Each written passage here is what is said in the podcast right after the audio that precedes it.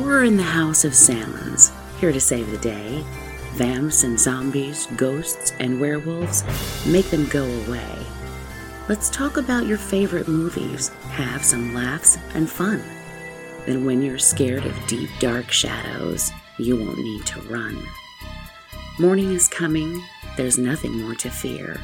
You can come out to play. Brian and Jamie, remember, are always here. And that's all there is to say.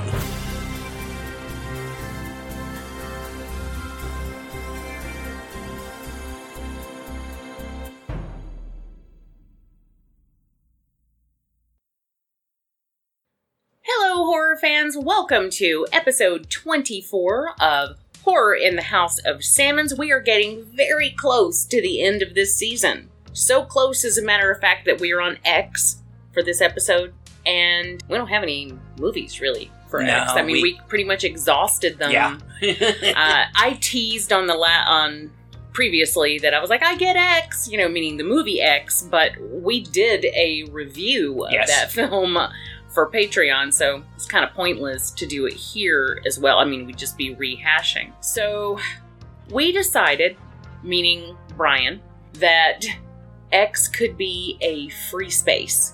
That's because I have great ideas, and that was one of them. Yeah, well, it was a great idea. It'll give us the opportunity to talk about anything we want, which is kind of what's going to end up happening next season.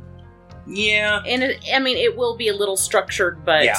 you know, we'll get we'll be a little freer to discuss the things we want to discuss. But more on that later. Brian, how are you? I'm doing a okay. We've been lucky this summer. It hasn't been too horrendously hot. Knock on wood, knock on wood. I know a lot of places have it much worse than us. Yes, I'm very sorry to our friends in Europe Yeah. and in the UK, and I'm very sorry California. to our friends in Texas and California and everywhere that is suffering. Uh, No, we've- do feel bad for you. We've had some hot days and all that, but not as bad as most summers and not as bad as other places. So uh, it's been good. Uh, doing yard work, keeping myself busy, you know, the usual. Well, as for me, oh, I just I went back to the eye specialist and did some tests, and things are looking good. Yay! So I don't have to the condition that I have. I do have to keep it monitored, but he did not have to jab a needle in my eye, so that's a good thing. Any day I don't get a needle jabbed in my eye, I consider that a win, and I don't have to go back till November. So That is good. Glasses are helping Mm-hmm. and uh, so hopefully it'll be a little more smoother sailing from now on. But we have so much fun stuff to talk about. Indeed. And we got a lot of feedback, Which we love. and which we adore. We absolutely love it and uh, appreciate everyone who comments on anything. But we actually got several people who gave us lists of possession films because Which is awesome. because we did for bumps in the night we did our list of top 10 possession films that are not the exorcist and i'm very excited to say that when we invited people to share what their list would be with us we got several who did yeah, we got tons of feedback about a whole bunch of stuff, which is awesome. So let's get to it. okay well what are we starting with I guess we can start with the whole list things because that was part of our V episode, so it's like two back now. All right, uh, first we have Debbie Lynn who says, Another good episode. I remember watching Vice Squad when I was a lot younger and being traumatized by it. I haven't seen it since, but I might revisit it to see how I feel about it now. Good old Ramrod. Of course, back then I slept with the lights on for three nights after seeing Carnival of Souls. Aw, well, that's a good movie. Yes. Uh, here's my possession movie list, excluding The Exorcist, of course. Good on you. So I don't know if she's going least favorite to favorite. Well, start looking at what she starts off with. I'm going to assume that's her number one because it should be, Okay.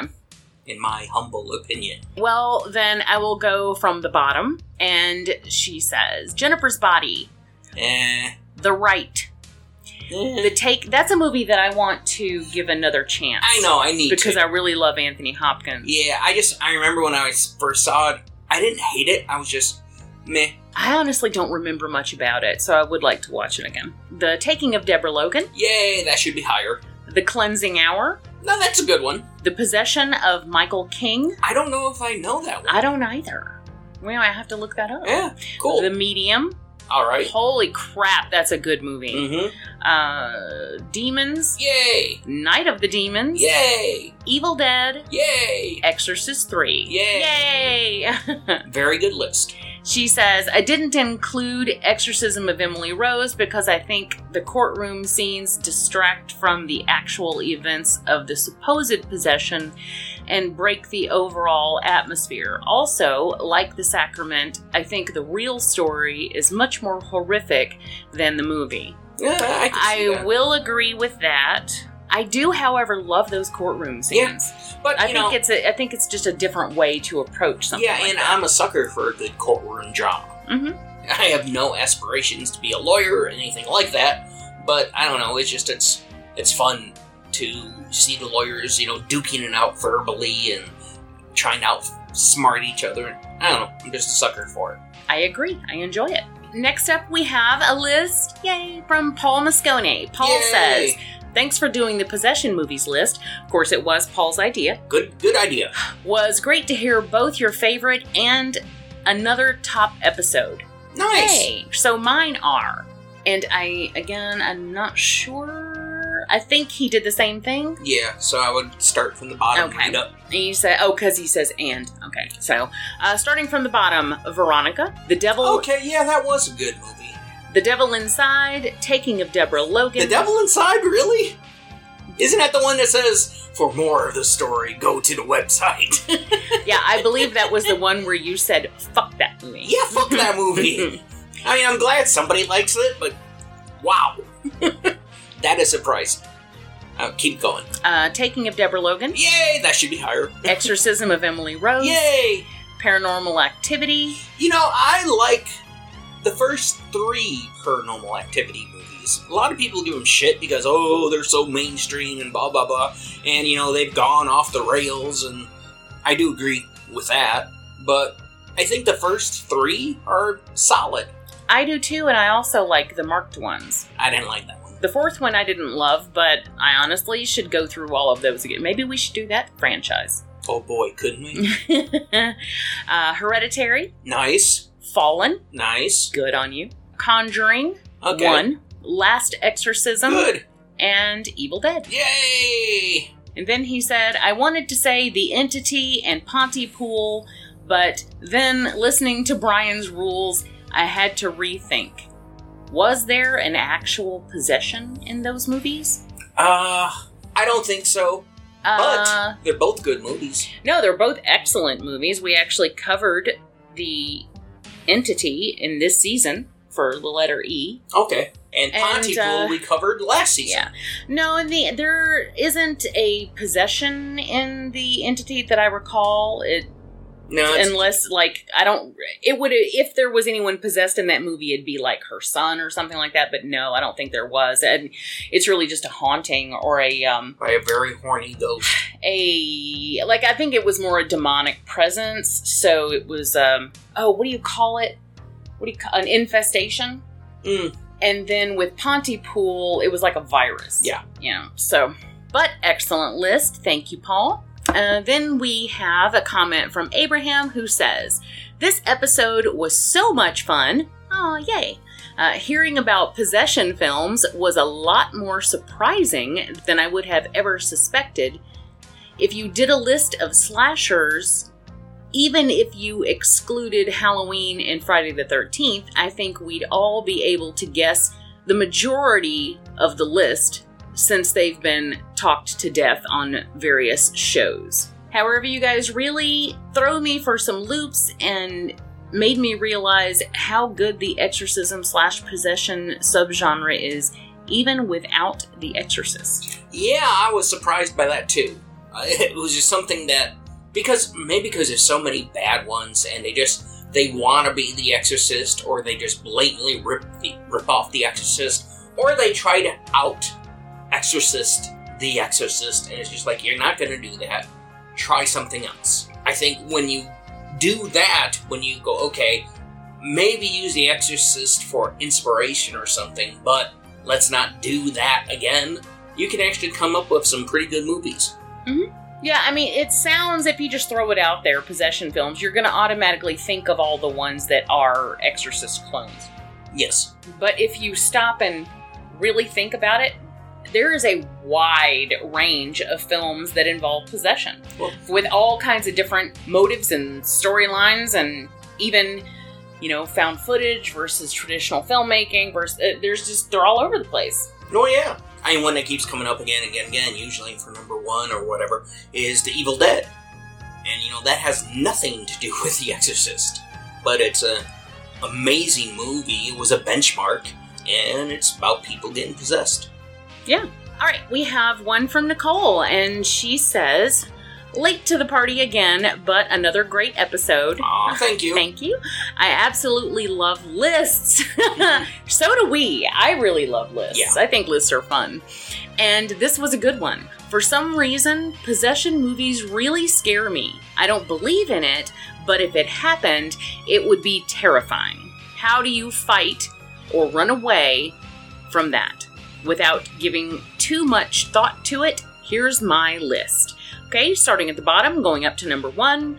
Uh, number 10 is The Cleansing Hour, Good movie. then Demons, Excellent movie. Night of the Demons, Excellent movie. Paranormal Activity, Yep. Prince of Darkness, Hmm. See, that was one of the ones that was on my fence for me. I guess they do get possessed. know, like Alice Cooper. Yeah, and plus all the various other people inside the church who get the green goo inside them. Excellent movie, by the way. Then number 5, Evil Dead, Nice. Hereditary, Nice. Exorcism of Emily Rose, Nice. Taking of Deborah Logan, Yay! and number 1, Exorcist 3. Nice. That's my girl. yeah, that is Then- a good solid list. She says, I think it was so inventive to add dementia into the storyline of Deborah Logan, Oh yeah, a real life horror that many of us yeah, will have to deal with in life. yeah. That movie, it's so damn good. Like I've said numerous times, I wish I wrote it. That's how much I love it, and so no higher praise I can give something. Even without their supernatural element, it's a sad, scary movie. But then when you add that in, then you add the mystery, and just everything goes along with it. It is phenomenal. Yeah, for sure. I love it. Jennifer Carpenter is a great actress, Yes, she and is. she so impressed me in Emily Rose. People don't talk about her performance enough. Oh no, you're right about that. It's a good one. And you know, she's right though, and that is a that is a name that you never hear. Nobody, no one ever mentions Jennifer Carpenter unless they're specifically talking about Dexter. Emily Rose or Dexter or on you know very rare occasion quarantine. Oh yeah, well, I forgot all about quarantine. But nobody really mentions her, and that's a shame because Yeah. she is a good actress. Everything that Jamie said about Hereditary was spot on. Toni Collette is a powerhouse and deserves all the awards. Yep. As a mother, that movie shook me to my core. I couldn't watch anything for several days after I first saw it. Nice. That's You- when you know a movie did Yep. its job. I have not seen Incubus or Inner Demons, but I'm adding them to my watch list. Good. If you watch them, let us know what you think. I absolutely believe that Session 9 is a possession movie and almost made my list. Yeah, that was one I was kind of debating. It is such a great movie. I love it to pieces. Just for the sake of not having people go, well, that wasn't a possession movie, and because there's so many good possession movies, I didn't include. But I, you know, I'd be totally fine with somebody if they did. Yeah. And one last thing about the episode I fucking love The Void. Yay! Good on One her. of my favorite Lovecraft inspirations. I agree. It checked so many boxes for me cosmic horror, isolated location, hospital setting, with a realistic reason for why it's so empty, Yes, I love that. and a bleak ending. Yep. It's so beautiful and disturbing, great special effects, a movie I can pop in anytime and watch it. Well, I agree 100%. Awesome. Well, thank you so much, Nicole, for the feedback. Okay. Uh, from Stephen Scott, he posted a link. To the awesome music video, or at least a song, Neon Slime. Which was the song from Vice From Squad. Vice Squad, and it was, was sung by. performed by, Wings Hauser. Yes. Vice Squad, he says. Thanks for bringing that one up. I remember watching it a dozen times or so on HBO Yep. back in the early 1980s. Great action movie that has a lot of grittiness to it. By the way, Wings Hauser also sings that god awful theme song, Neon Slime. what do you mean, God awful? That song's awesome. Yeah, I, Living in the neon slime. uh, well, that was pretty good. It's like he's right here. and you know what, guys? I'm so excited because obviously we did Vice Squad for the V episode, but we're doing another Gary Sherman movie today. Yes. Yeah, and I'm very excited about that. Yeah, that guy is a legit badass when it comes to making movies. All right. Uh, let's see. Moving on to the W episode. The first comment when I posted the show was from Lucas, and he says, "You mean Jamie picked a werewolf movie? I'd never have guessed." Yeah, we were so surprised. Uh, Jason Gray says, I saw Wolf in theaters. We went to see it after graduation that year. I was in 11th grade, and I still remember coming home late at night, turning on the TV, and seeing coverage of the now infamous O.J. Simpson Bronco chase because we had been so completely isolated from the news, from being in the theater to listening to tapes in the car also a Bronco, funnily enough, that it was a total surprise to come home and discover what had happened while I was out of it. yeah, and it's funny because I didn't I didn't put two and two together. I just didn't realize that had come out uh, right when all that crazy OJ stuff was going on. It's neat how something like that can timestamp something. Oh, yeah. I mean, that happens to me all the time. I tie things to other significant events. I remember where I was when I was uh, when the OJ thing came on TV. I was painting the kitchen. Hmm. I don't remember the OJ thing. I remember stuff like the like the Challenger explosion. I uh, remember that. 9 11. Funny, both the Challenger explosion and 9 11, I was uh, sick. I was homesick, Challenger explosion, homesick from school, and uh, 9 uh, 11, homesick from work. And so I just happened to be here watching TV when, you know, things went nuts. Wow. Moral of that story is if I stay home sick, uh, bad stuff happens. Yeah, like really hugely significant bad stuff, apparently, not even just like little things. Uh, I was home from college when the OJ thing happened and I was painting the kitchen. And I remember I could see into the, I could see the TV in the living room from where I was in the kitchen. And I just kind of, I remember standing there for the longest time with the paint roller in my hand, just staring at the TV. Like, what the hell is going on? Challenger, I was in school. We actually watched it in school. And then I wrote a book about it called The Challenger's Last Challenge. Aw. And then for 9 11, I was actually home too, but it was. I was not working at the time. I had just quit my job as a nanny and was waiting to start my job at the infectious diseases lab. And it was kind of like a little lull in between. And I just happened to be home. And I remember I woke up that morning and there were all these messages on my answering machine from the woman that I'd used to work for. And she'd been trying to get in touch with me because all this was happening, and she was just, you know, like kind of freaking out. And we were friends, and and I woke up and there were like seven messages on my answering machine from her, and I'm like, what the hell is going on? And then I turned on the television, you know, and that was something else.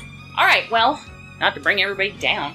Uh, what what uh, was that? It? Okay, well, I guess that's going to wrap up our correspondence segment of the show. And from there, the only thing left to do is to talk about the movies we came to talk about. What, what?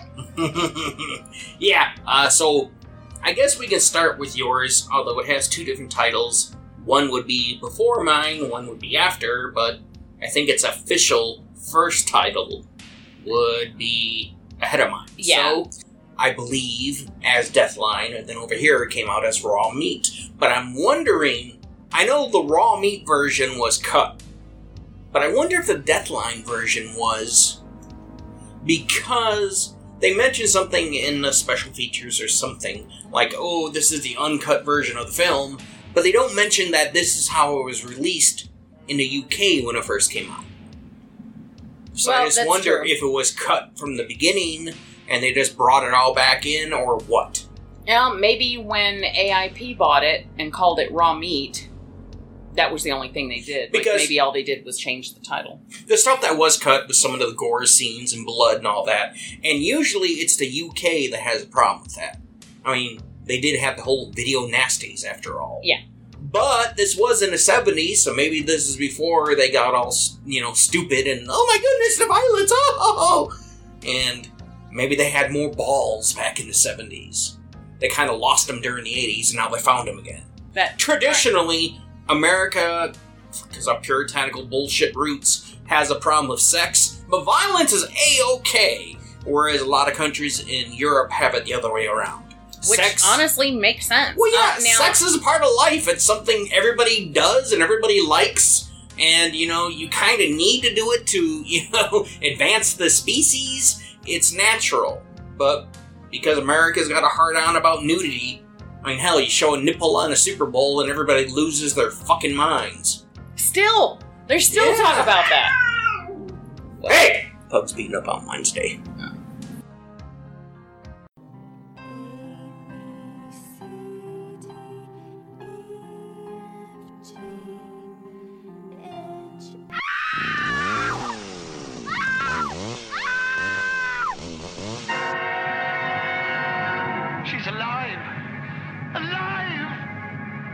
The Bride of the ABCs of Hidden Horror.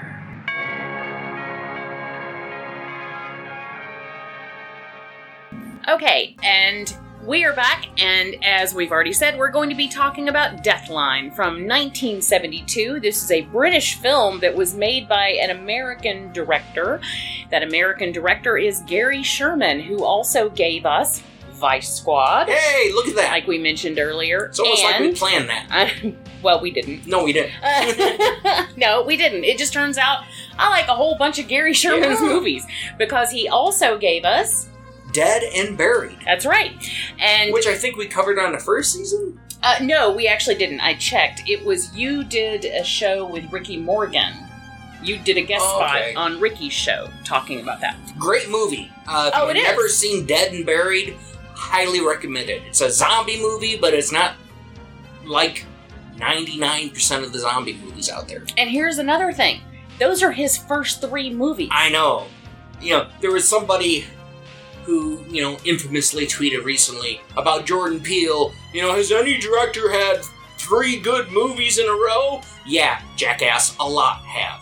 a lot. Case in point, this guy. This guy, named guy, that nobody talks about anymore. You know, he's definitely slipped under the radar. He had three bangers in a row.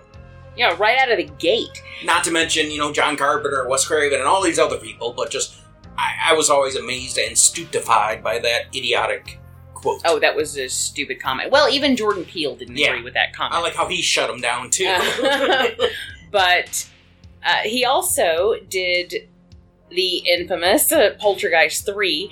And while I don't love that movie, No. it looks Yes. amazing. He Like- does a lot of good things in that movie with reflections, and this was years before anybody else was doing anything like that. The movie, in and of itself, isn't all that great, and it's also made worse because poor little girl, Heather, She was sick. yeah, and she died before it finished. So there's an obvious fake girl that they keep holding, making sure, you know, not to show her face.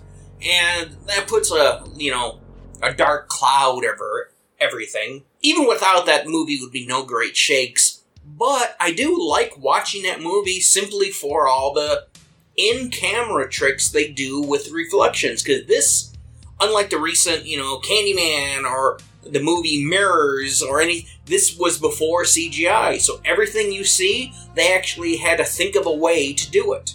And I love when a director can do that, or, you know, cinematographer, whatever. But they have the smarts to do that without just relying, oh, we'll do it with CGI. And it'll look like ass, but who cares? And so watch that movie again if you haven't seen it in a long time, and just notice all the stuff with the reflections. It's really good. It's really fun. Yeah, and just look at the production design.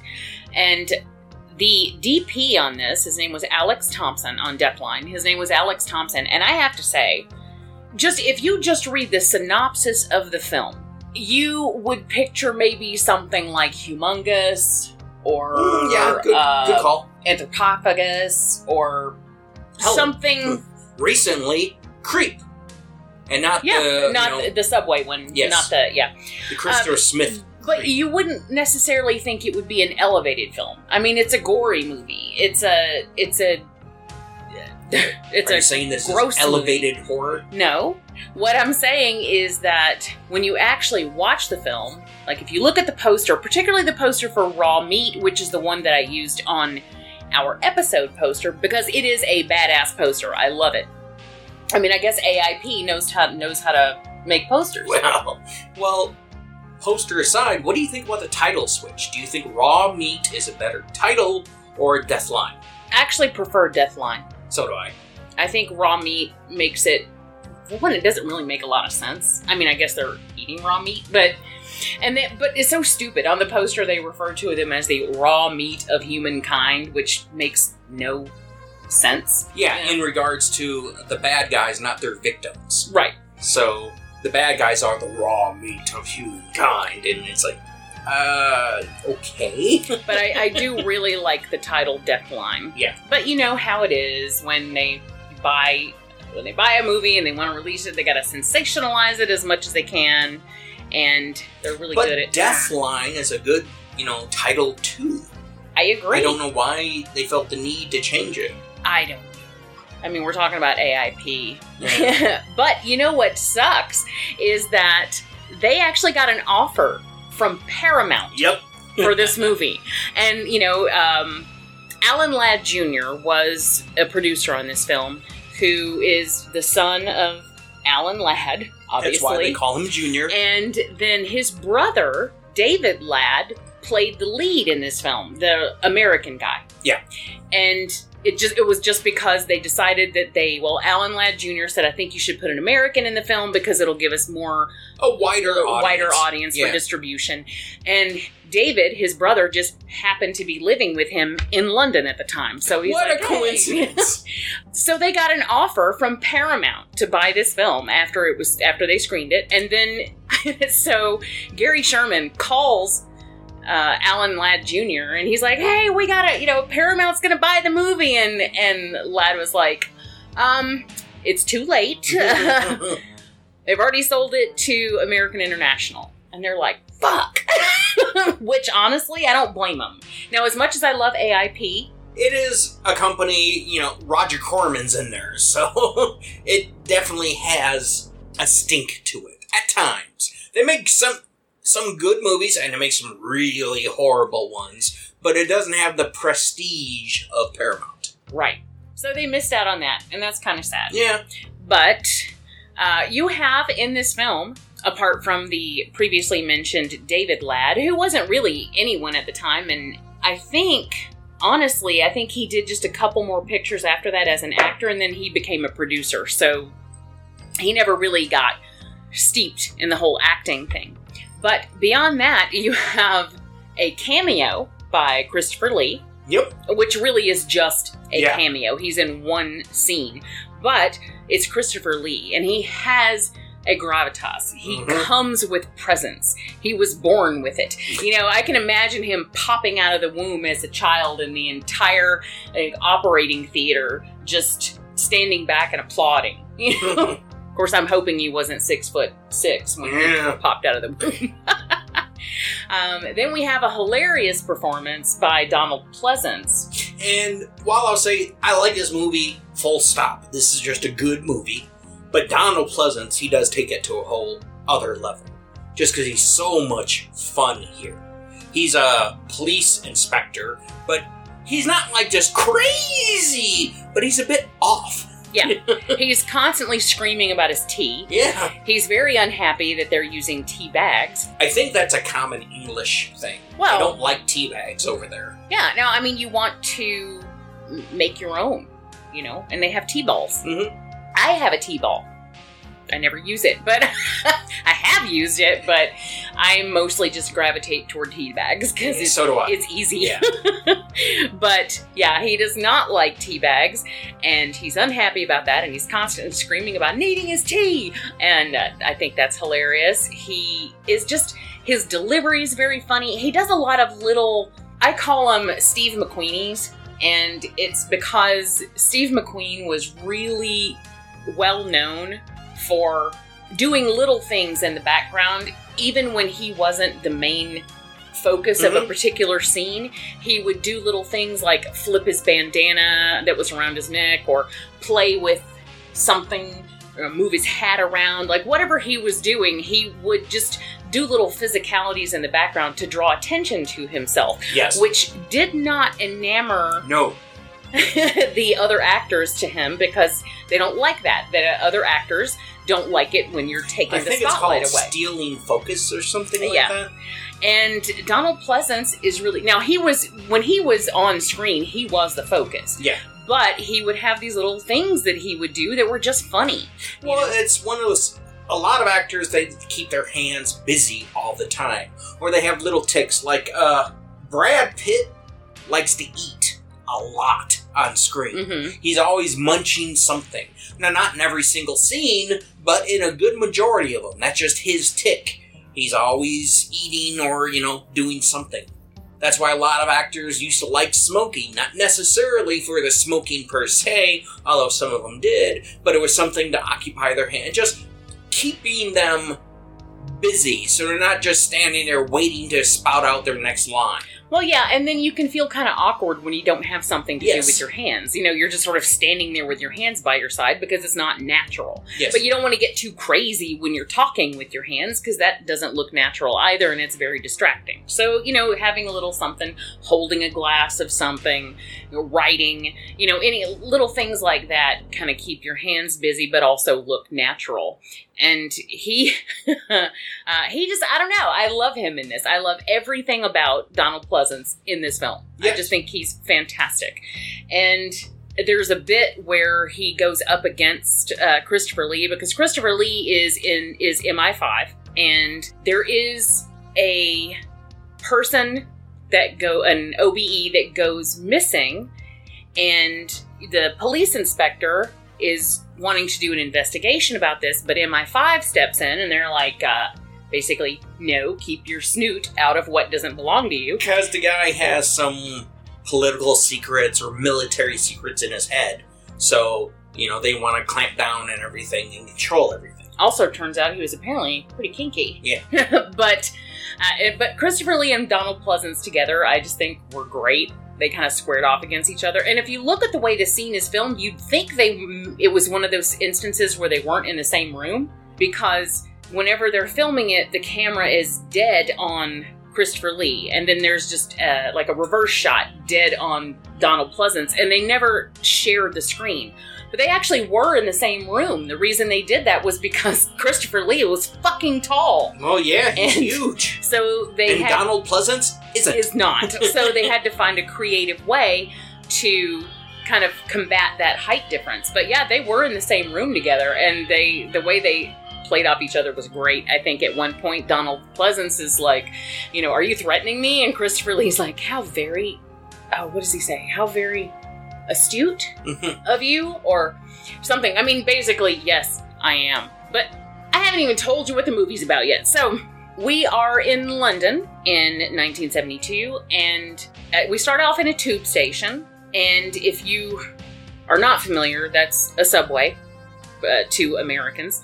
And they're in the London Underground at a particular tube station. And the OBE that I was mentioning earlier is kind of hitting on this girl. Well, he thinks she's a hooker. And he keeps asking her how much, and then she kind of pushes him away and runs off. And then something happens to him. And our main couple comes along and they find him kind of lying down. It looks like he's dying.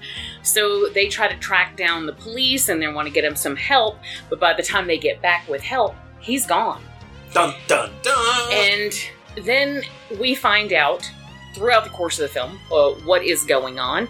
And it turns out that when they were building the tube stations years ago, I want to say it was back in the 20s, Uh, about that, yeah. Or at least this particular this section. particular section, they had a cave in, and there were several people who, men and women, I think they said eight men and four women, that were trapped, and they just left them. Yeah, which I'm assuming they must have, the government, whatever, must have thought, well, they died.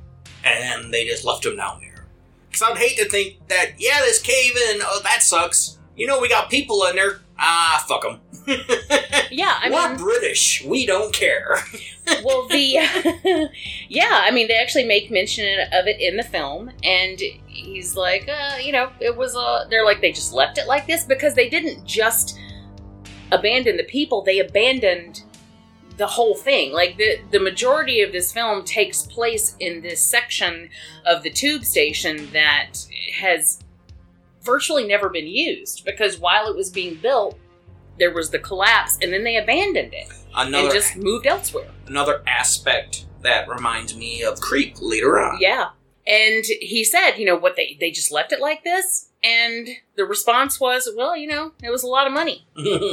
So yeah, they just left it. And it turns out that those people were not dead. At least not all of them. We don't know how many survived the initial cave in, but some did. Some men and women, because it's obvious they've been surviving down there. Yeah, for generations. Yep. And it's a very Sawney Bean Mm-hmm.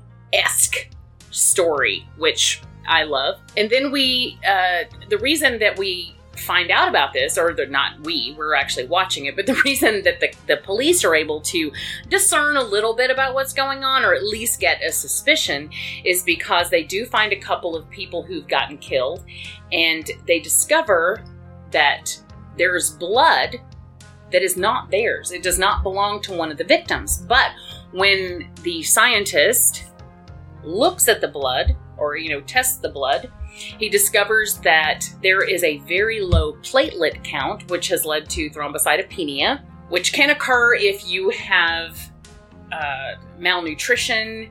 Um, uh, there are a lot of things that can contribute to it, but uh, the main thing in this situation would be uh, malnutrition. I think also, I mean, they've been living underground forever, but he has thrombocytopenia, but that's not all. He also has the plague Mm-hmm. because there are plague rats who Still live down still there. live there. and and and as they actually mention it in the film and they say that you know occasionally a rat will come over on a ship and it'll have the plague and then the other rats though the the resident rats will kill it off and then whatever but down here in this little pocket there's still plague running amok mm-hmm. so this guy's all messed up Yeah. and he looks all messed up And so is his wife slash sister slash mom. We don't know, but they begin with two of them. And he, it's actually pretty sad because you know she's dying. He's trying to fix her, yeah and he can't. And it's just, it's part of his rage. And now he is the last one left alive from that collapsed tunnel and all those, you know, people from back in the 20s. Yeah. Or a descendant of the Well, last yeah, living what I mean, descendant. yeah. And if you're if you're down in the tunnels, you can kind of see where they have this whole area that they have sectioned off, and it almost looks like like catacombs. Yeah. The way that he has the the bodies laid out in this one particular section, and you kind of get the feel that those are the family, Yeah. and then you have the Whole other the whole body all the other bodies, which has been, I guess, the food, and they're just everywhere from just laying on the floor to hanging on hooks on the wall, and it's um, Now I do pretty have graphic. one question. These people were trapped down there for 50 years, living their life and all that, but just now they broke out because now this guy, the last remaining survivor, he's killing normal people up in the normal functional subway or Well, tube station. I think they have been because if you look at the bodies, they're in various states of decomposition, Okay. and some of them have clearly been there for a long time.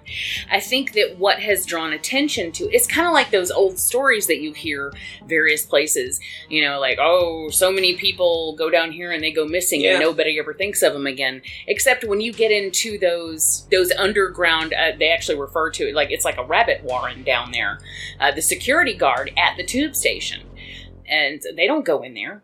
They don't go. They don't go investigating. Kind of like Chud, Yeah. you know. Or you've got all of those underground areas that nobody goes into. I mean, they're dark, they're dank, they're rat infested, and they're They got you know, the plague. You can get lost down there, and there's really no reason to go down Oh, there. yeah. It's dangerous.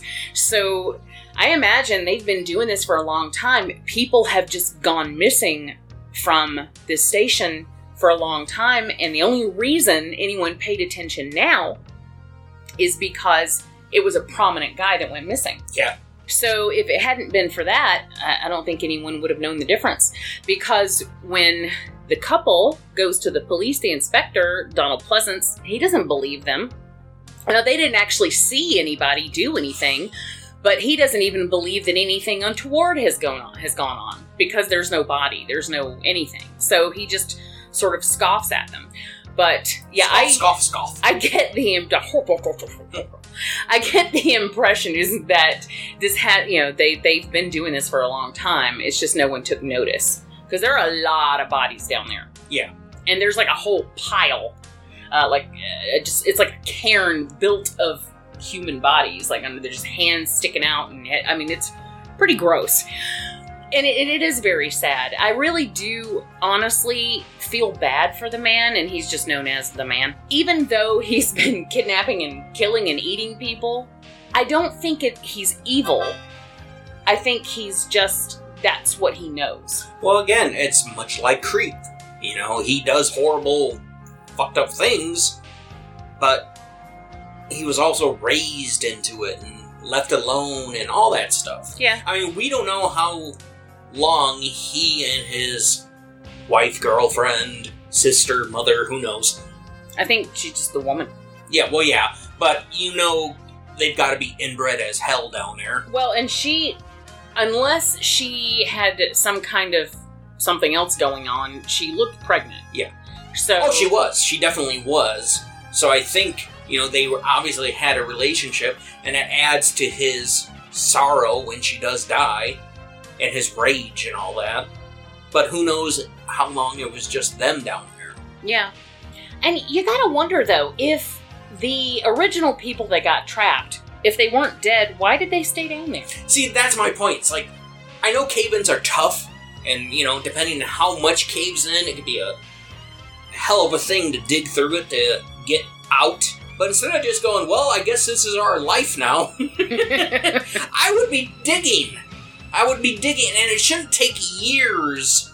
You know, okay, maybe a year, maybe two years. It shouldn't take 50 years to clear a subway tunnel. yeah, no, I mean, there's no reason that generations would Yeah. have to survive down there. But I guess Yeah, for whatever for reason, a good story. that's what it was.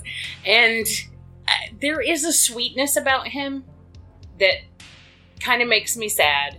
And when he meets Patricia, and when I say meet, I mean comes up behind her and grabs her and drags her back to his little It's his version of the Warren. meat cube. right meat. Yeah. It's a raw meat cute. uh, he drags her down into the depths, and his whole idea is he's kind of falling in love with her. Well, he needs a replacement And- for his uh, sister well, yeah, mom who just died. He's his sister mom. He's sad and lonely. Yeah. And he sees her, and she's a pretty girl. And so he sort of develops an affection for her. And he keeps trying to tell her, like, you know, I'm not going to hurt you. I'm not going to hurt you. But what, you know, the only thing he ever says is mind the doors because that's apparently the only phrase he knows, which incidentally, I never could figure out what the hell he was saying until just now. but yeah, all he ever says and he repeats is mind the doors, mind the doors. And apparently there's like a joke going around that because of this movie, now they say mind the gap. yeah. and uh, which I think is funny. Now, no one, I don't think anyone has officially ever said that it's because of this movie, but coincidentally, after this movie came out, they no longer said "mind the doors"; they started saying "mind the gap." So I think that's funny. Uh, you know, he kidnaps her. He wants to try to make her his new woman, and she's not having any of that. And then, you know, eventually her American boyfriend comes along, and so do the police, and then well, you know they discover a little bit more about what's going on around there. But uh, I mean, like I said, like you read the breakdown of the movie, and it kind of just sounds like it could be I don't know, uh, Hills Have Eyes, or Oh yeah. uh, you know something cheap, and that doesn't mean it's not good, but just something that wouldn't really look all that amazing. And this movie was cheap. It cost, I want to say, eighty-three thousand pounds or seventy-three thousand, whatever. It was roughly the equivalent of one hundred and fifty thousand American dollars at the time, which is really nothing when you're talking about making a movie. Not even in '72 was it all that much. But when you look at this film, the cinematography that was done by Alex Thomson is stunning. Well, come on, you've got to be a major screw up if you can't make a movie set in the subway or tube look good. That is nothing but light and shadow and dripping water, and you, there is so much. You can do so much with that. Yeah, They do oh, that and in here. by the way, he had already won an Oscar at that point. Nice. So they had this had a really decent pedigree, Yeah. you know, for something that sounds like it would be a throwaway gore film. It's really not. Although it does have some good gore. It, it does. You know, Parts some in it. very disturbing scenes. Uh, I actually couldn't finish my dinner while we were watching it because there are some really d- gross moments. But it's My favorite part is, I think, the shovel in the head. oh, that's a nice one. Yeah. that's really nice, and it has my favorite color, blood. Mm. the melted crayon look. But the use of light and shadow, there are some really stunning shots. And I even said when we were watching this, I'm like, I guarantee you they were so proud of that shot Mhm. because it's just, it's, a lot of them are just really beautiful. The composition is incredible. And, and there is a tracking shot in this film that is seven minutes long. Yep. And that was choreographed in one day and shot the next day. Mhm. And that's just amazing. And the whole time, uh, Alan Ladd Jr. was like, What if it doesn't work? What if it doesn't work? And Gary Sherman's like, I really want to get this shot. And they did it, and it was beautiful. So, well, once again, more proof that Gary Sherman is a badass. I mean, sadly, he's kind of not really quit making movies, but he started making movies that just didn't have the same impact as his early work. I think the guy's still alive now. He's probably Mm-hmm. old as hell, but and I'm sure he's not working anymore. But he was a surprisingly decent director. actually, I want to say the last thing I saw that he did was 2018.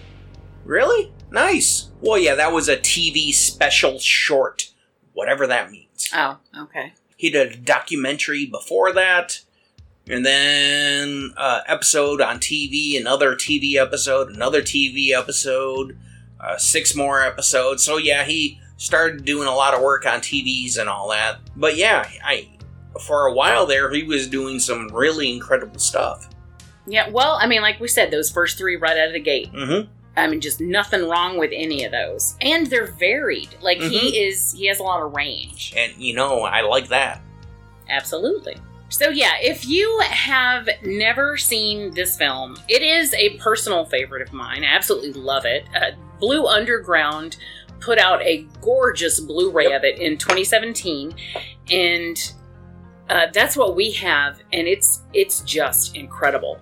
I've never seen it look that good. It really shows off all the work they, the cinematography and all that. It it just really looks good. Yeah. And there's a there's a little bit of politics in this film too. It's not in your face. There's nothing that is like dead in your face, but I think if you watch it, you kind of get what they're at least where Gary Sherman was sitting at the Yeah. time, like how he felt about things. They also do because there is the American character, there are a couple of comments that are made, you know, with England versus the US just offhanded little things, but it kind of gives you an idea of where his mindset was. Also, it was 1972; it was a very political time. So Yeah, but it should be said this was politics back in the 70s. That's nothing like the politics today. Well, right. Yeah, I cannot recommend this anymore. And when Brian suggested that we do X as a free space, I immediately thought of two films that I narrowed it down to, like right off the bat. And then I was like, well, let me watch this and see if, you know, how badly I want to talk about it. And then I watched it and I was like, oh, I really badly want to talk about this movie. Because I, I just, I love the way it looks. I love the cast. I think the screenplay is really good. And the score.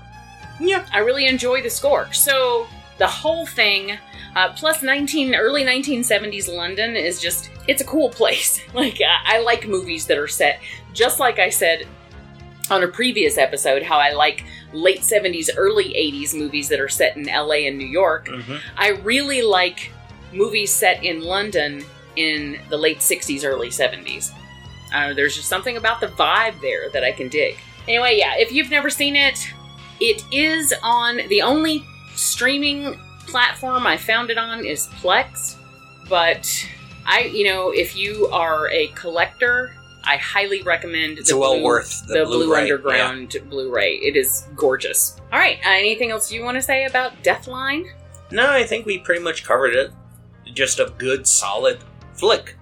It's uh, horrific, it's funny, it looks amazing. I dig it. Yeah, and uh, if you like that, I don't know if you like movies like Anthropophagus. I, I think you can kind of put those.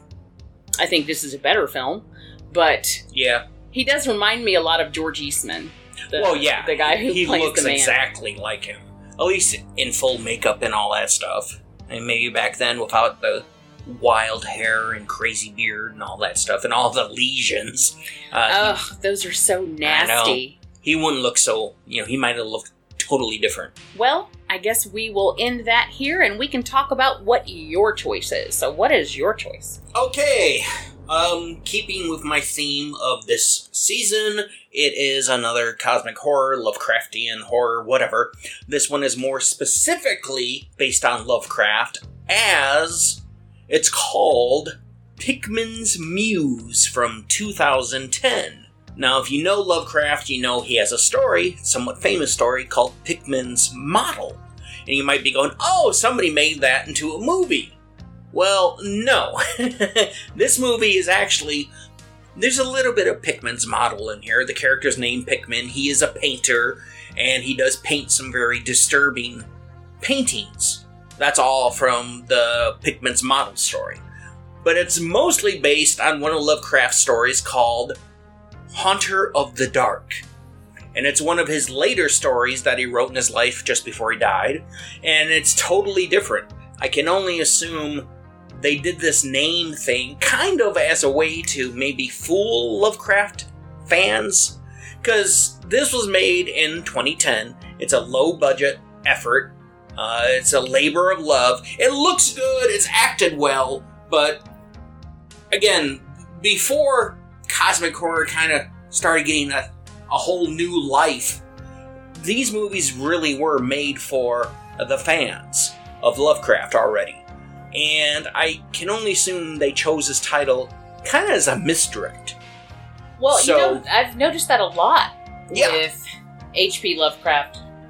Because so many people know the stories that if you put a misleading title, then you might go into it thinking it one thing and then be surprised when it turns to be something else. Well, like the Resurrected is Yeah. tr- the curious Case case of of, not Charles curious. Dexter that's Ward. Benjamin Button.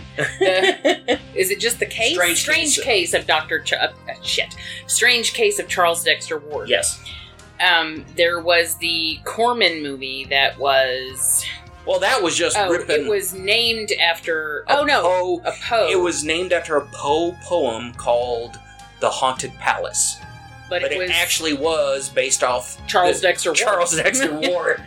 But in yeah, in other in other adaptations, I mean, we've seen that a lot. They'll Yeah. they'll take a known Lovecraft story title, play with the words a little bit, but really the movie itself will be not about that. Exactly. As for this, we begin with a guy named Pickman, and he is an artist. He's a painter. And he's gotten somewhat famous for painting lighthouses and landscapes and nice, friendly paintings that he can sell to old ladies and make a buck. But he's quickly becoming sick of that, and he's just running out of oomph to, you know, any sort of need or desire to paint that way. He needs a muse. He needs a muse. And quite by chance, he gets one. He's not looking for it, but somehow he is drawn to a nearby church.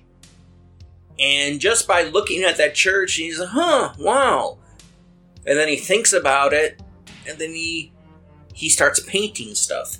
And we never get to see his paintings, and that's kind of a bone with me because I do want to see them.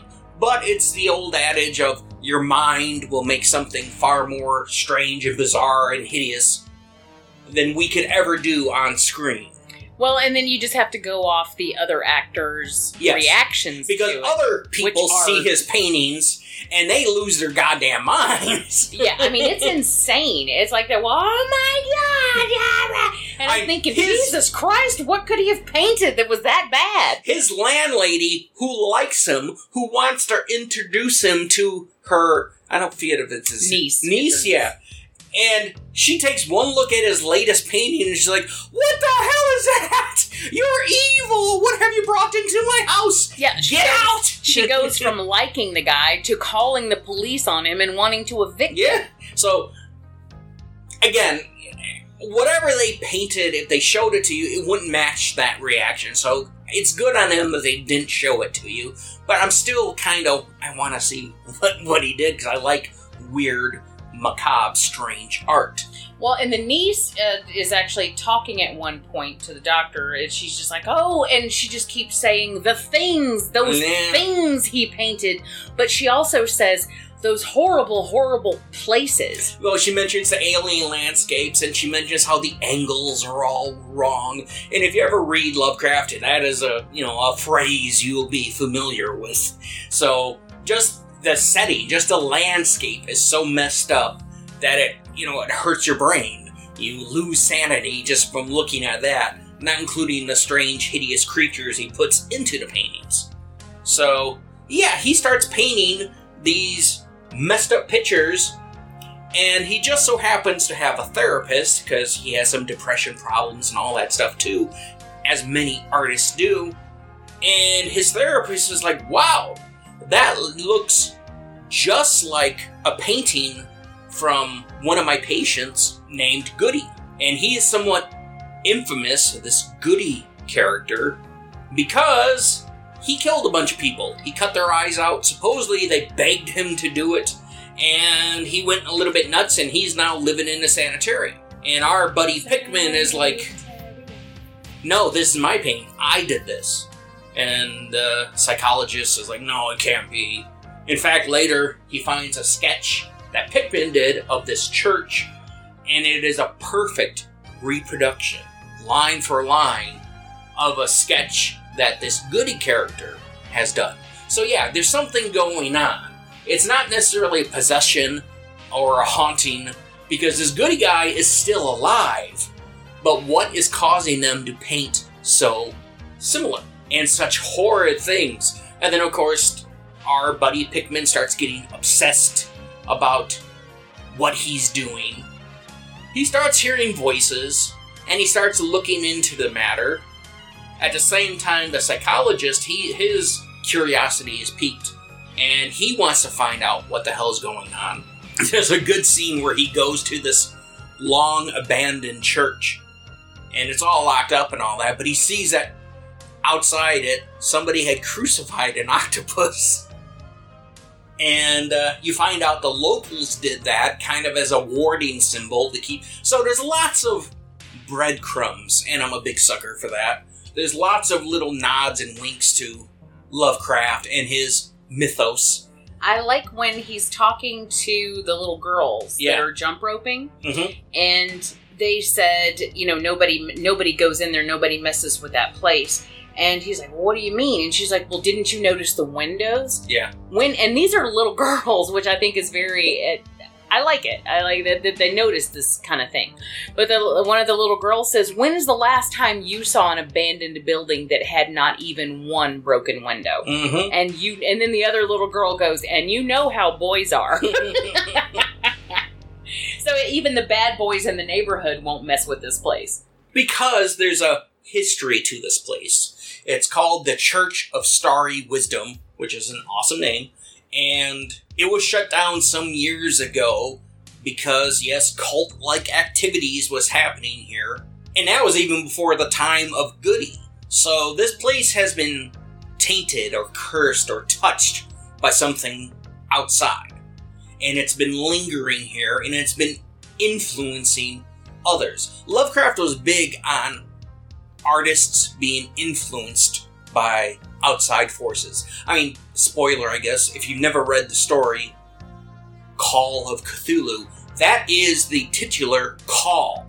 The idea that Cthulhu has so much vast psychic power that even though he's, quote, dead but dreaming, his dreams can reach other people. And the people they reach first are the artists, the creative types, the people who are free thinkers and open minded. So they are the ones who first begin to come under the spell of Cthulhu and all that. And that's pretty much the same here. That's why Pickman and before him Goody both started getting influenced by whatever remains in this church. Now, you did say that the character of Pickman was based on someone. Richard Pickman, Richard Upton Pickman. Lovecraft stories, Pickman's model. That's his big ghoul story. And essentially, the thrust of that story is the Pickman in the story, he's again an artist, and he's been drawing these awesomely horrific and grotesque pictures of these underground subterranean creatures. They, he actually has a scene, not a scene, a picture of the ghouls attacking a subway station and just various other things. But the big thing at the end, the big twist is his paintings look so good and they're so horrific because he paints them from life.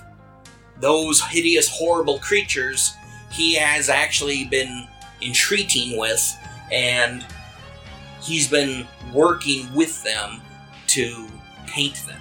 That's why this movie, Pickman's Muse, you think it might be that, but no, it goes off in a totally different other direction.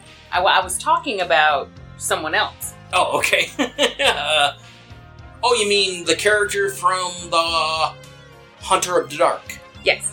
Okay, interesting little uh, trivia bit. That character's name from the story is Robert Olmsted, I believe. I know it's Robert. I'm pretty sure there's a Robert Olmsted. I can't remember if that was from a different Lovecraft story or this one, but I'm pretty sure it's this one. And the reason he's called Robert is because he's actually based off Robert Bloch. Who's Robert Bloch? Well, you should know who Robert Bloch is. I know. Okay. But if you don't, he is a famous and prolific and awesome writer. Uh, specifically horror writer, but he dabbled in, you know, thrillers and mysteries and all that stuff too. And you should definitely know him from Psycho. He's the guy who wrote the book Psycho before Alfred Hitchcock ever made the movie. Yes, when Bloch was a very young man, yes, when Bloch was a very young man, him and Lovecraft were pen pals. And that's freaking cool. And once again, to show you, now Lovecraft undeniably had his shortcomings. Yeah, I'll say. But in other areas, he was a hell of a dude. And in one of them was writing and inspiring other writers and working with young other writers, specifically younger, less experienced writers, and mentoring them and bringing them forward and stuff like that. It's the idea of there's his famous Lovecraft circle, of which, you know, like Robert E. Howard, the guy who gave us Conan, was a member, and all these other famous authors who liked what Lovecraft was doing and wanted to write their own stories in the Cthulhu mythos. And Lovecraft was all for it. He was like, "Yeah, go ahead." He was never controlling of his creation. He uh, allowed other people to play with his ideas, and then he would play with what they did, and then they would do something else. And I mean, it was like a big game to these guys. And a lot of great stories were done this way. Robert Bloch, like many authors, started off writing his own version of Lovecraft's Cthulhu mythos stories. And so he sent one to Lovecraft, and Lovecraft was, oh, pretty good. And he gave him some ideas and pointers. And because of this relationship, he actually made this character based on Bloch, and he put him in the story. Which I thought is awesome. It just goes to show you, in that avenue, at the very least, Lovecraft was very, very giving. And I've dealt with a lot of authors, well, not a lot, I've dealt with some authors who began their career, like so many others, writing Lovecraft stories, but yet they are very, very litigious and protective of their own work. And that's fine, every creator should be, but even when their own work is directly inspired from Lovecraft, who was like very free and giving with all his stuff. Yeah, it was very uh, the very definition of open source. Yes. And it's Which like is just a cool thing to think of. Yeah. You know? I mean, he created this whole world of, you know, these alien gods with unpronounceable names and black magic and, you know, doom and everything. Cosmic horror. I, he didn't create cosmic horror, but he definitely championed it and pushed it so far forward. He is the big god, I guess, of that subgenre. And I see some authors who wouldn't have a career if they didn't start off by aping his work, suddenly get so protective of their stories in that genre. It's like, it's going against the very essence of Lovecraft's idea of, hey, let's all have a good time and have fun. Well, I mean, But maybe, that's neither here or there. maybe that's why he never was rich, you know, or Well, I mean, all his author friends from this time, like again, Robert E. Howard. I mean, he gave us Conan. Conan is huge! And he did a bunch of other stuff too. He wasn't rich. I mean, it's the old, you know, cliche of you're not, as an artist, be it a writer or painter or whatever, you're never going to be rich until you're dead. And even after Lovecraft died, that's why us Lovecraftians were so protective of this stuff because for a long time it was very much a cult. It was very much, you know, people in the know of horror knew who Lovecraft was and liked him and loved him, I should say. But the vast majority of people out there, hell, even today, they have no idea who he is. I can't tell you how many times people ask me what you do. like they'll meet me and they're like, "Oh, what does your husband do?" And I'm like, "Oh, well," I said, "I'll try." I'll start. I was like, "Well, he's a Lovecraftian," and they're like, "What?" And I'm like, "You know, do you know H.P. Lovecraft?" And they're like, mm, mm. and I'm like, "He's an author and an editor." And Yeah. I'll just leave it at that because they Well, have no idea what I'm talking about. That's what I say too. I don't. I usually, when I meet people for the first time, I don't tell them. I tell them what I do is like, oh, I write and I edit, and, you know, and I. Well, I try to. I use it to feel people out. yeah, you know because if i meet someone and they have absolutely no idea who that is or they've never heard the name even chances are good that we're not going to have a whole lot in common because even if you are not a lovecraftian even if you are not uh, you know even versed in his original stories chances are you've heard the name if you're a horror fan I would hope so. and so I'm like, uh, okay. you don't know what I'm talking. And I'll go and I'll say, you know, I'm like, okay, well, he, uh, I was like, he writes horror and edits horror anthologies, and and they'll just go, oh, because no one's ever impressed by Yeah. horror. Which then I just turn my nose up at them and walk away because, fuck you. Fucking normie. But yeah, for years, Lovecraft is very underground, and you know, a few people kept him alive. Like Stephen King began writing his own Lovecraftian tales after reading some of Lovecraft stories he found in his grandfather's attic. And you know, oh, Robert Bloch started. Brian Lumley began that way. Ramsey Campbell began that way. Uh, John Carpenter was a huge Lovecraft fan, and on and on it goes. Nowadays, he's getting a little more uh, respect that he should get, and he's getting called on a lot of his racist bullshit too, which I cannot abide and I will never make excuses for. But when it comes to his creative world, his idea of what is horror, I've said before, I'll say now, and I will say many times in the future, he is the most influential voice in horror. Yeah, even if Period. people don't even know it. Yes. Even if the artists themselves may not realize it, oftentimes they are influenced by his work. And it because it's just there. It's just it's by osmosis. Yes. It's in the zeitgeist. It just exists. And you in daily life are exposed to so many things that he's responsible for and you know, whether it be directly or indirectly, and you don't even realize it necessarily until you really stop and start looking around. But if you've been a Stephen King fan your entire life, then there it is right there. Yeah. And he And is he's he's still- never denied it. No. You know? And yeah, to his credit, he's never denied it. And also to his credit, he's still doing Lovecraftian works now. I think his late one of his novels for about five or hell ten years ago now, Revival, is very Lovecraftian.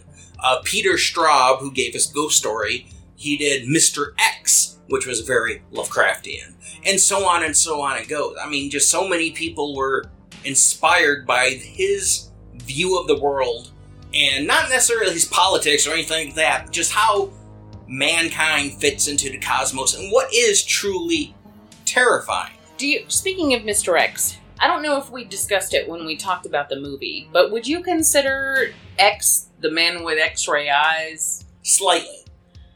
because and I wouldn't even say throughout the entire film because the the majority of the film is is him just seeing things that he shouldn't be seeing or but the very end of that film the very very end where he sees so far into the cosmos that he mm-hmm. that it drives him insane that right there i think is extremely Well, that's like the ultimate theme of Lovecraft is sometimes knowledge burns. Ignorance is bliss.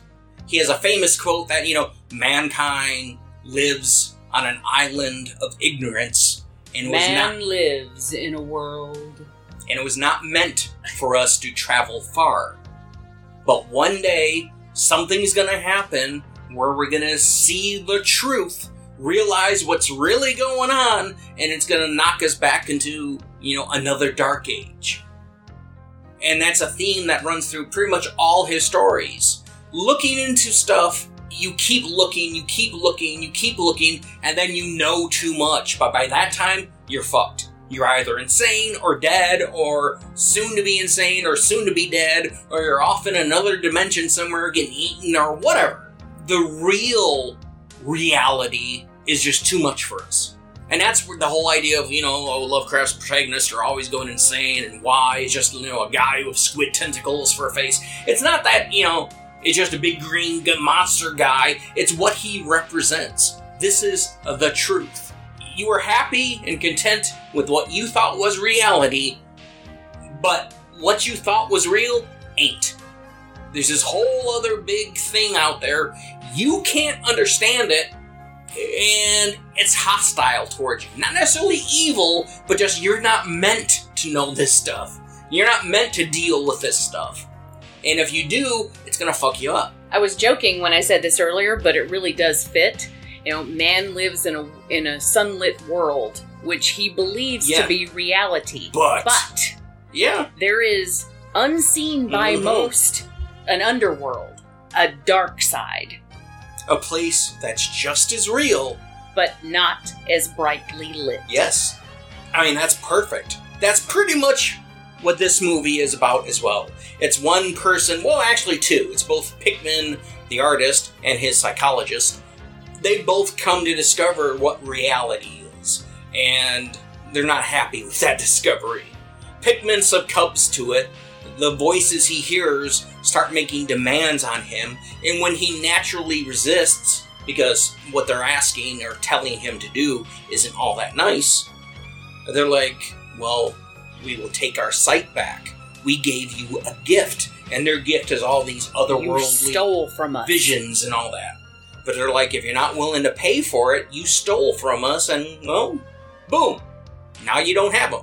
For Pickman, that is the ultimate loss. He was so involved in this new world, he's so infatuated by it, and exploring it and painting it that he'll do what he has to do to get that back. It's a really good movie. It does take two different Lovecraft stories and kind of smashes them together. So both of them are changed in the process, but I don't think the changes are bad.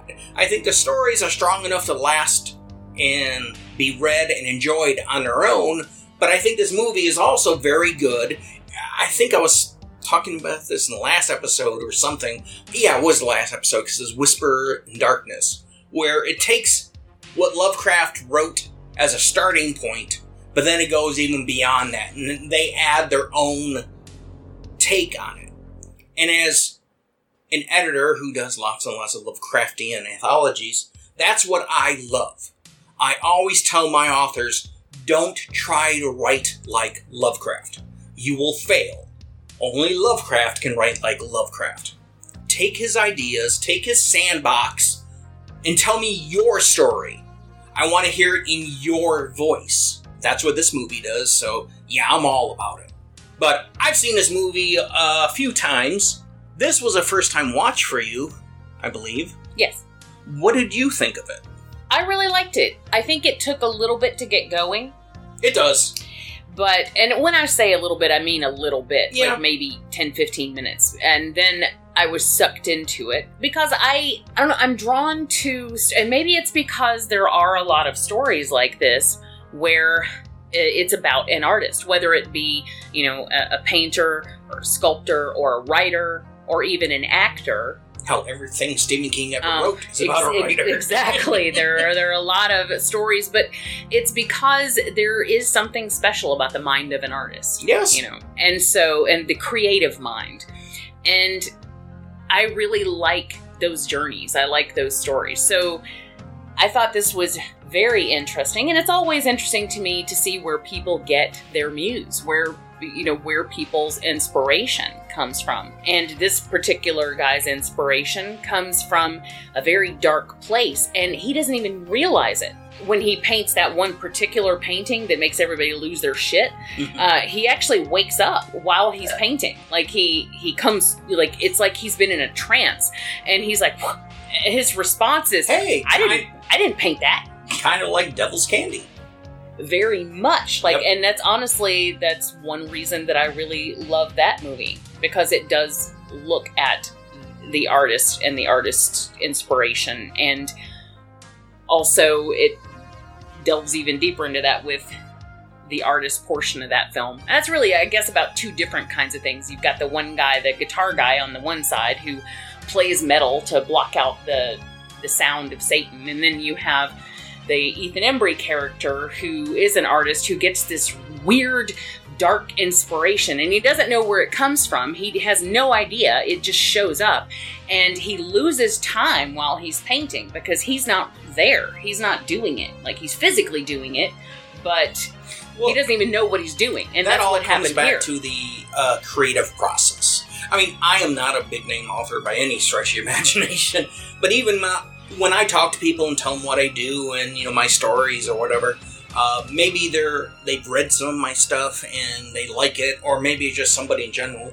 I almost always get you know the question, where do you come up with your ideas, or and. It, like Stephen King has railed about that for years because you don't know. It just happens. You have an idea and you write it. Or if you're an artist, a painter, you paint it. Or if you're a musician, you make a song about it. But, I mean, not everything could be trained. Well, you know, it was about, I saw a news story and, you know, sometimes, Wes Craven was really big about that. Like Well, he was- would read something and it would inspire him. I was going to say, sometimes that happens, and that's happened to me. But just a lot of times you just get something in your head and you kick it around for a while and then you put it on paper. hmm Uh, when I made Secret Shopper, I was literally driving behind a car that had those family stickers on the back of it. And uh, I was just like, that could be really sinister in the wrong hands, you know, and then that's where that came from. Closure, the other short that is, that was literally from a dream. I Well, yeah. and that happens a lot. Like a I've lot of too, a lot yeah. of artists say that, Uh, but it was I woke up in the middle of the night and that exact story was pulled directly from a dream. That's and I have happened. no idea what that's about. That's but- only happened with me twice. I have two stories I wrote, both based on messed up dreams. Everything else has been, you know, a conscious effort. I think about something and what about this? What about that? Okay, here we go. But those two were dreams I've had, and I woke up and they were so weird and messed up, and I was like, okay, I gotta write about this. That's why I'm so sporadic with my creative efforts. Uh, whether it's writing a story or making a piece of art or any, like, even something like an idea for a podcast, or for instance, when I'm putting together, I have a lot of fun with music on, like, on the Patreon shows, you know, when I Mm. put together the like the intros for the different specials or whatever. I have a great deal of fun with that. But I have to be inspired. I have to be in the mood. It's not something I can do on a daily basis or that I would even want to do on a daily basis because if I don't have like a burning need to do something, then I don't want to do it at all. as somebody who wishes to be a much more famous writer than he actually is, there's been times where you just have to sit down and do it. Well, and um, that's what Stephen King does. Yeah. Every fucking day. But there is such, you know, writer's block is a real thing, and it's a motherfucker. And be it writer's block, artist block, musician block, whatever. Sometimes you just hit a brick wall. You don't know why. You don't know when it's gonna go away. And it can be the most aggravating thing in the world to keep banging your head against this thing. Because you know you have to do something, or even you might know you want to do something, but just nothing is happening. You sit down and nothing. That's like the worst thing ever to any sort of writer, artist, musician, whatever, poet. I consider myself much more proficient at nonfiction. You know, I'm really good at research mm-hmm. and at putting things together and technical writing. My boss at the lab, boy, he, he was like a big, huge, big name scientist, and he was always trying to get me to write scientific papers. And he is like, you know, you're really good at technical writing. And I'm like, yeah, but that's not really all that exciting, you know? But that's where my strong point is. When it comes to something creative, again, it has to hit me. I can't just go, I'm going to write a story today. Like, it, it just doesn't work that way, you know? And that's why I don't do that as a job because it just doesn't work that way for me. I can't do it if I'm if it's not something I really really want to do or I have an idea that just hit me and I'm like I got to get this down. I have to do this. Then it doesn't work. Oh, I hear you. but you know, I mean, what Stephen King does is he just he sits down, even if he sent, even if he spends an entire day writing gobbledygook that makes no sense at all, just stream of consciousness. He does it Yeah. just to keep just to keep it flowing. You know, even if it even if he just throws it on the slush pile, he just keeps it flowing. So, I mean, I guess that works. And oh, who uh, Lansdale does the same thing. Yep. I guess there's something to it. Yeah, there is, and I gotta get better at that. Sometimes I go great guns, and other times I hit that damn wall, and it just laughs at me. Nope. Anyways, enough about that. The movie. Do you have anything else to say about it? No, I do think it's a very good movie, and I do recommend it. Unfortunately, I when I tried to look it up on Just Watch, it doesn't even come up as an No. option. Like, not only is- is it not available anywhere, it doesn't even show up on the app. Like I said, this is a low budget labor of love. The people who made it, you know, made it for us, Lovecraftian fans. It was a, it made the circuit around the Lovecraft Film Festival and stuff like that. It is available on DVD. That's how I have it. But sadly, if you want to watch it, I do recommend you watch it if you can. I don't think it's streaming anywhere. You might have to get the DVD. I don't even know if it's on Amazon. I got it from the director himself years ago. But uh I really like the movie and I do recommend it. It's just it's a good look at the creative process and how you can become a slave to it. And then you take that already messed up obsession and then you add the whole cosmic element to it. And I just I think it works very well. Yeah, I totally agree. And if, you know, there are trailers available on YouTube, I was kind of hoping the movie itself would be on there because sometimes that Yeah, happens with low I budget already movies. looked. It's not, but there are trailers there, so if you want to just see if maybe you think it's worth digging deeper for, then check out a trailer. And, Who knows? Maybe one day it'll come to Tubi because Tubi they seem to run everything. I'm really impressed with Tubi. Yeah, they get their hands on some really Yeah. obscure They have a lot of crap, a lot of crap, but they have a few good gems too. Yeah. But anyways, that is Pickman's Muse from uh, 2010. It's uh, relatively short. It's only an hour and 17 minutes, so it's a nice, brisk, breezy watch. I think it's done very well. I think the ending is a little bit of a step back. They kind of just end it. They don't know what to do with it. Because at the end of the Lovecraft story, something very epic and horrible happens.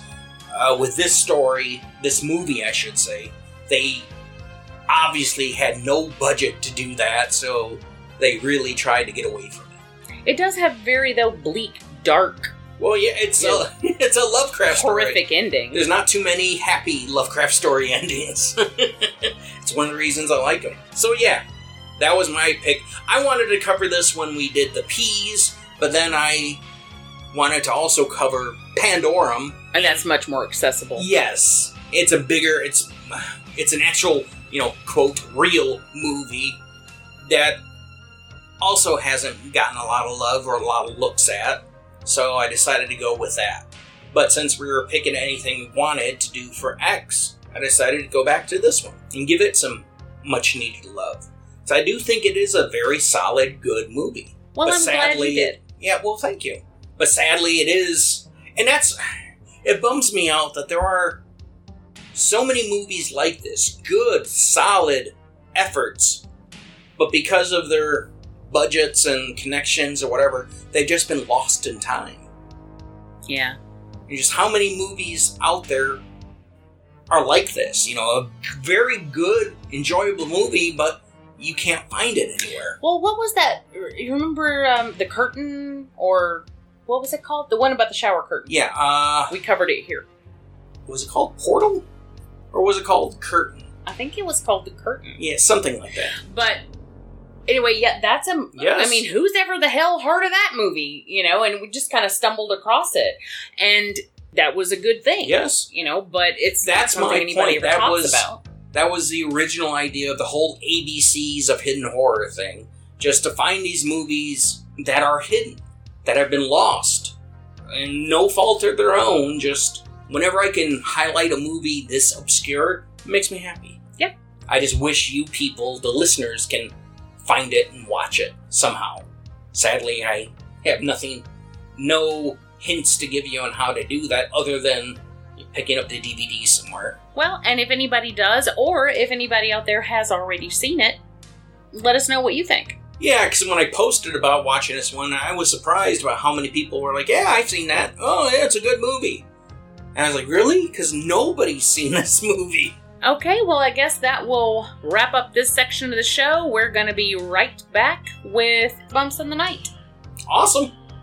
See you in a bit.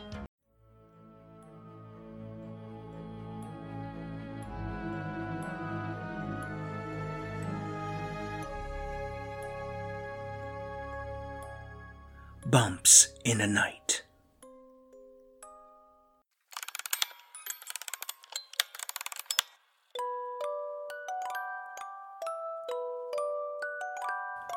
Okay, we are back, and it's time for some bumps in the night.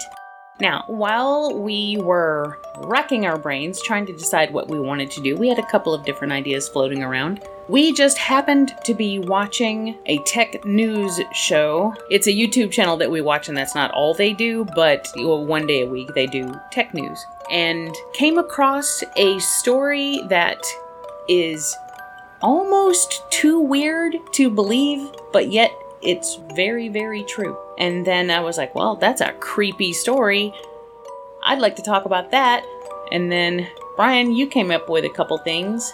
Yeah, I am a big fan of weird history. Some of the stuff that actually went on in ye olden days is weirder and stranger than anything you've seen in a movie or read in a book or anything like that. So I have three tales of various sizes of experiments that was done with various degrees of success. And there's some oddball ones. What I think is most odd is all three of these have a Russian connection. Yeah, the Russians were kind of weird back in the old days. Well, you know, they did that sleep experiment. well, yeah, that's that's my favorite one. But uh these are all real. They happened.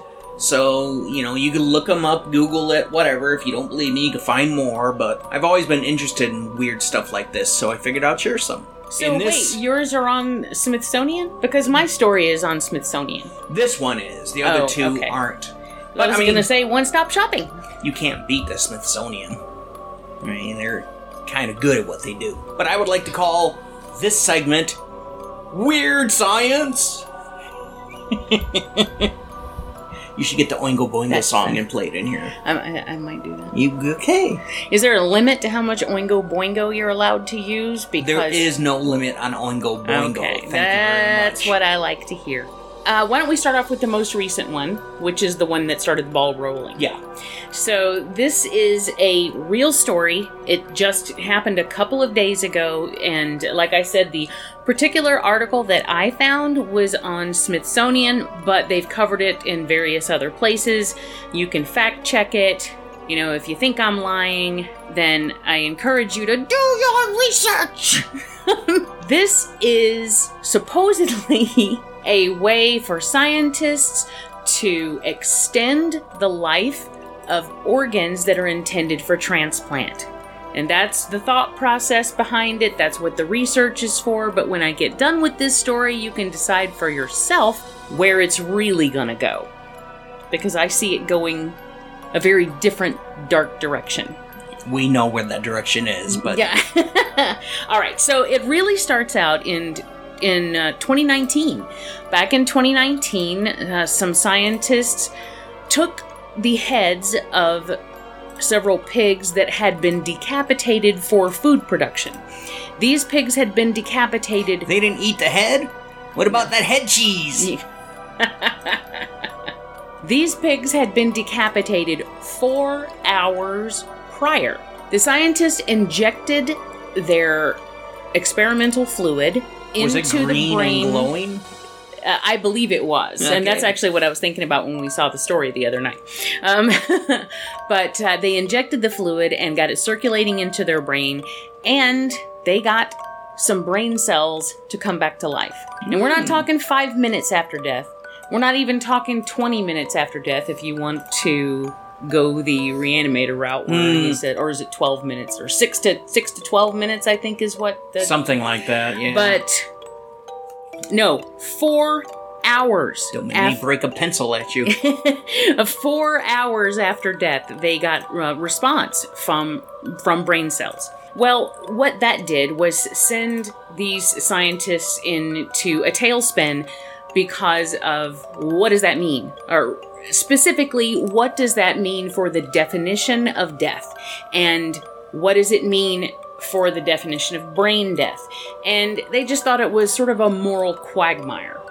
So, in order to solve that problem for future experiments, they began to introduce nerve blockers into the fluid that would prevent the experiment from gaining consciousness and it would prevent the brain activity. And that leads us to our most recent experiment, which was just a few days ago. And in this instance, again, pigs, And I assume they're using pigs because of the relative closeness Yeah. that pigs have to us biologically, as far as, you know, we have pig valves that we can transplant Well, yeah. the- into humans. we actually grow a lot of things inside pigs and use the like the stem cells of pigs and all that stuff because we are very close to pigs for whatever the hell the reason. Well, we are long pig. yeah, true. so, uh, anyway, so they again are using pigs, and this time they had the entire carcass, and they injected the fluid, and they got responses. Now, it took a while. I want to say it took six hours. Sounds about right. It took a while, but these pigs had only been dead for an hour. And then I want to say six hours later, they started noticing function, uh, or at least cellular function, uh, function on the cellular level in the heart, in the lungs, in the kidneys. So, like I said, the idea here is that if they can take this experimental fluid and inject it into organs that are meant to be transplanted, it will sustain the shelf life of transplantable organs because as it is and this is really kind of, ins of an insane number but as it is there are currently around 106,000 people on the national transplant waiting list. Oh, yeah. and 17 people die every day waiting for a transplant. And a lot of times it's just that by the time an organ would be able to get to someone for transplant it's no longer viable because they have a very short shelf life. Well, that's why there is a real black market for organ transplants. It largely comes out of China because God knows they have more people they know what to do with. But yeah, people are killed and their organs are harvested. You know that urban legend about the kidney in the bathtub and all that stuff. No, they just they grab somebody and they just strip them wholesale and piece them out. That is something that's been going on for years. You know, it's not legal, obviously, in various governments around the world. If they find out about it, they put a stop to it and don't let it come into the country. Even though it would save lives, they still don't want to reward that kind of practice. But yeah, that's a thing. So now that they've gotten this response, there was cellular activity in the brains. They just did not regain in the brain cells. They just did not regain consciousness. So they weren't really brought back to life. They didn't ex- they didn't display brain activity. But what this does do is challenge the notion that cardiac death can't be reversed. Yeah. So, this is what I ask you, listeners. Where do you see this going? Because I have Zombies. two words that come to mind immediately, and that is zombie outbreak. Okay. Yeah, I this is this is it. I mean, it starts in a lab. I mean, there are good intentions behind what's going on here. These Well, they usually Ex- are behind most experiments and ideas, but they don't always stay that way. exactly. And then they go wrong. Well, especially if the government gets involved. The government's number one priority always seems to be what can we use for war? Well- and I mean every government. If you're outside, you know, the US and you're in some peaceful little loving country and yay, nothing bad happens here. It's not our government. Yes, it is. All governments play with ideas for the new great weapon. And more more often than not they fuck it up. Well, what did I say? When we were watching this news story, the first thing I said was military is going to get a hold of it and they're going to implement it on the battlefield. Oh yeah. Because, you know, why wouldn't they? Because I've if seen a lot can, of movies, that's you why. know, it might not go that far. It might not be viable, but believe me, if they had some sort of serum to make zombie soldiers, I could see somebody using it. Well, I was just about to say it could go down a Return of the Living Dead Part 3 path, which is exactly what they're doing in Return of the Living Dead Part 3, but the path I'm referring to is that when Hopefully, his, it's better than the movie. his girlfriend gets killed, he sees an opportunity to bring her back to life. Just like at the end of Reanimator. All we need is one sentimental scientist who's in the know to have a heartbreaking loss. Yeah. The next thing you know, zombies everywhere. or a bunch of animal liberation people break those zombie pigs out, and suddenly we have zombie pigs roaming the streets. That would be awesome. Hordes of zombie pigs squealing and, and just chasing people down. Anyway, overall, I think this is some potentially terrifying stuff going on. But, you know, all, and I've already decided that somebody should probably write a movie about it, and I think it's should be me. well, then why don't you do that? Get on that. I think I might do that. Well, that's pretty much it for my story, but I think it's kind of uh, it's intriguing. You know, I mean, I have a scientific background. I'm all, I'm automatically interested in things like that.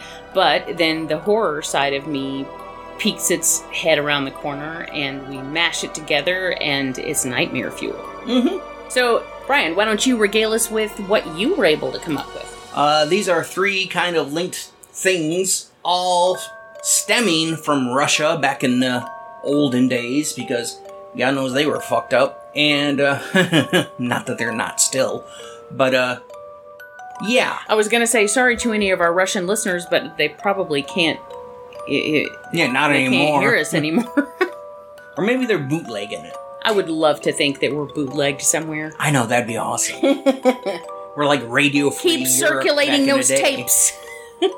Okay, in 1926, this is less than a decade after the Russian Revolution and Russia all went communist, a famed Russian zoologist, Ilya Ivanov, he had an idea. Wouldn't it be awesome if you could combine apes and man? I think we did that a few million years ago, didn't we? No, we separated. he wanted No, to well, bring us back together. Well, And- that's what I meant. Was back then we were combined. Yeah. Yeah. But his idea was, well, it would be just physically more impressive. We could make, imagine half human, half ape soldiers, or workers, or anything. It would just be a massive boost to the human form to have some of their. I mean, if you ever look at apes, they are jacked. And it's not like they work out. They're not pumping iron or anything. They're just naturally jacked. I mean, here's a picture of a chimpanzee just chilling. Look at that arm. Yeah. Bodybuilders have to bust their ass and usually use steroids to get an arm like that. He's just sitting there in the grass playing, you know, with his dick. And he's just huge. Well, uh, another thing it would give them is reach Well- because they have Big long monkey extremely arms. long arms. So they would have reach and power and agility. And they also thought it might keep them docile. I don't know why exactly Yes, that. because apes are known to be docile. They will rip your face off. Yeah, I don't. Maybe because they live in groups or something. I don't know. But that's how he sold it to his big communist buddies. And he also sold it to kind of prove the church was wrong and Darwin was right about evolution.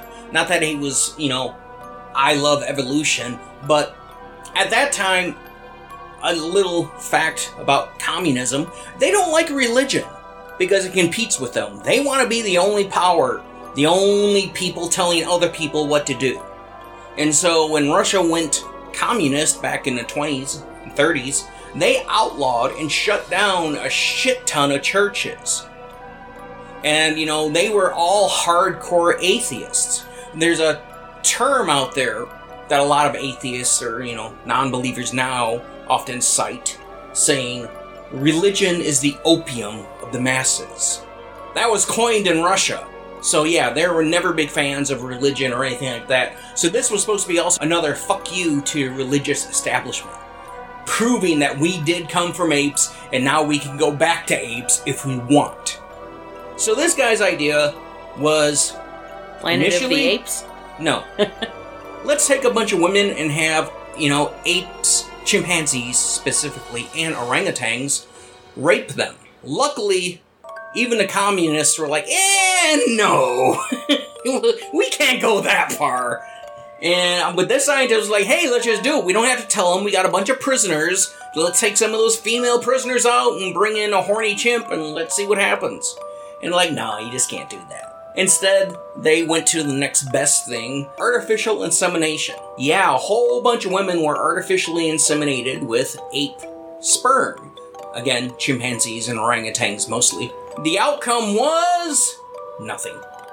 You cannot breed apes and humans. Again, this was 1926. This is they're still understanding how genetics and reproduction and all that stuff. I mean, they knew how reproduction worked, but not that this was an impossibility. especially with Darwin coming out and you know. Look, back in the 20s, they didn't even want to say the word vagina. So, Well, uh, yeah. you know, I can I can believe that they were a little backwards when it comes to reproductive. But especially this is also a time when Darwin came out and he was, re- you know, really promoting his theory of evolution. And a lot of people, I mean, it's kind of scientific fact now. If you don't believe in evolution, I don't know what to tell you. But the idea was if we came from apes, we could go back to apes. And you just can't.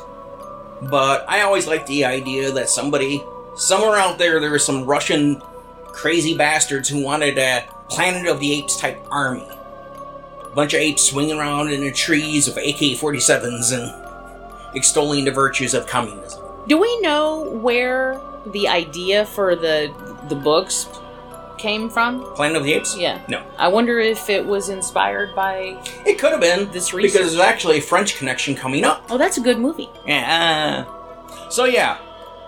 They did that once. Then there was a guy named Sergei Voronov. And I'm probably butchering that. Sorry if we do have any Russian listeners out there. He was once a Russian scientist, then he moved to France, and he was big into organ transplants. This was back in like the 30s before it ever really was a thing, but he was on the cutting edge of transplanting things. And he once had an idea, and it also pertains to apes. Apes are big and scary and just. What happens if we transplanted their balls into a human? Why? Instead of just going whole hog with swapping out the testes, he did take thin slices of monkey junk, cut into a man's scrotum, put them into the scrotum, sew them up, and then over time, the slices of monkey balls would fuse to the human balls. And the idea was because monkeys are so much more physically impressive than us, they would have, and the theories behind this were numerous. Uh, he thought it might slow down aging. He thought, of course, it would make people stronger. He thought it'd make them more resilient, able to work and toil longer. He thought it would make them more virile, so a bunch of old men whose dicks don't work throw in some monkey balls and you're back at it. I used to love playing monkey ball. And this was a thing they actually did. For the time that it was going on, it was actually in vogue in like the 20s up to the 30s. There's newspaper reports of rich people, because of course, this cutting edge science was only available to the uber rich. But they would go and they would seek this guy out and they would have the treatment and then they would all come back and go, Oh, it works. I feel better than ever. And I'm stronger. And, you know, oh, my dick is back. And, oh, I'm so young and virile now. And they were like, like I said, newspapers reported about this. Other scientists applauded this. Like, oh, that is so good. Yay, look at you. And so this was a thing. By the early 1930s, over 500 men had been treated in France with this technique, including the doctor's own little brother. And there were thousands more people, other places, other doctors in other countries started ripping this guy off and taking what he had done and saying, hey, we could do that too.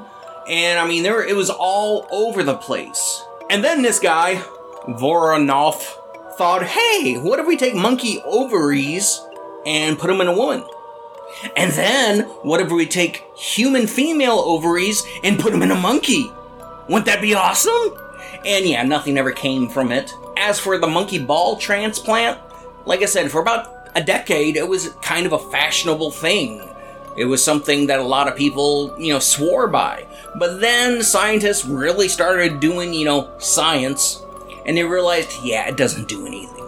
There's no increased testosterone, there's no increased muscle mass, it has nothing to do with halting the aging process. And they pretty much concluded that all the people who are like, yeah, this is great, I feel so much better, is pretty much the placebo effect.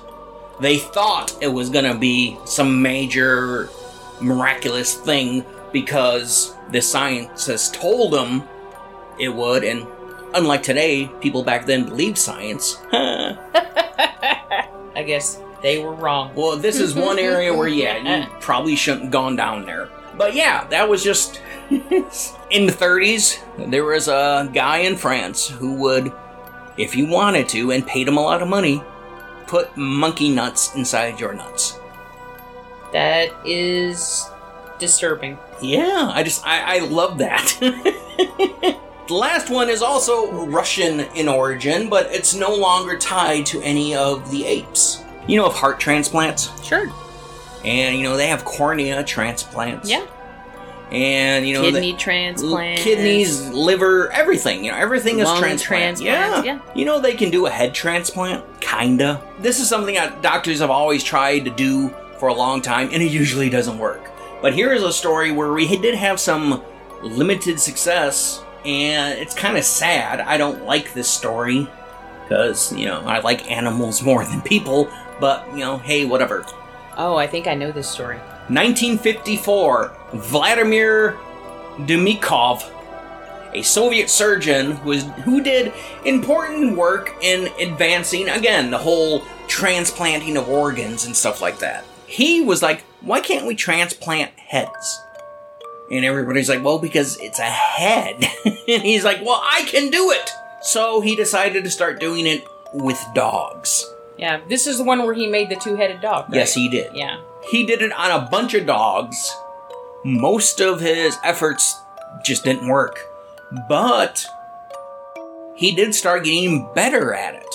His most successful transplant lived for 29 days. It was actually the head and like front paws, like the shoulders and paws of a dog, grafted to another.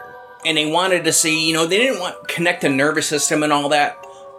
They just wanted to see if the blood flow would work and it would actually behave like a dog and get, you know, living responses. And it did. Both heads were alert, both heads were active. Uh, only one head ate because the other head didn't have any, you know, digestive system or anything. But it was a two headed dog alive for almost 30 days. Eventually, they stopped doing it. He could not break that barrier, and there's no point in doing this thing if it only lasts for, you know, less than a month. But this still is a something that even science is still working on today the transplantation of human heads. In fact, a little while ago, there was, I think in China, a doctor was going to try this with humans. Mm-hmm. Now, I don't know, I went looking for that. Maybe you could, dear listeners, Google, Google that and find what happened there. But I don't know if it actually proceeded and if it did, what the results were. This is just some of the strange, mad science that actually happened. If you saw a two headed dog in a movie, you'd go, oh, that's just ridiculous. Eh, with a little bit of work, it might have been successful. Still sad though.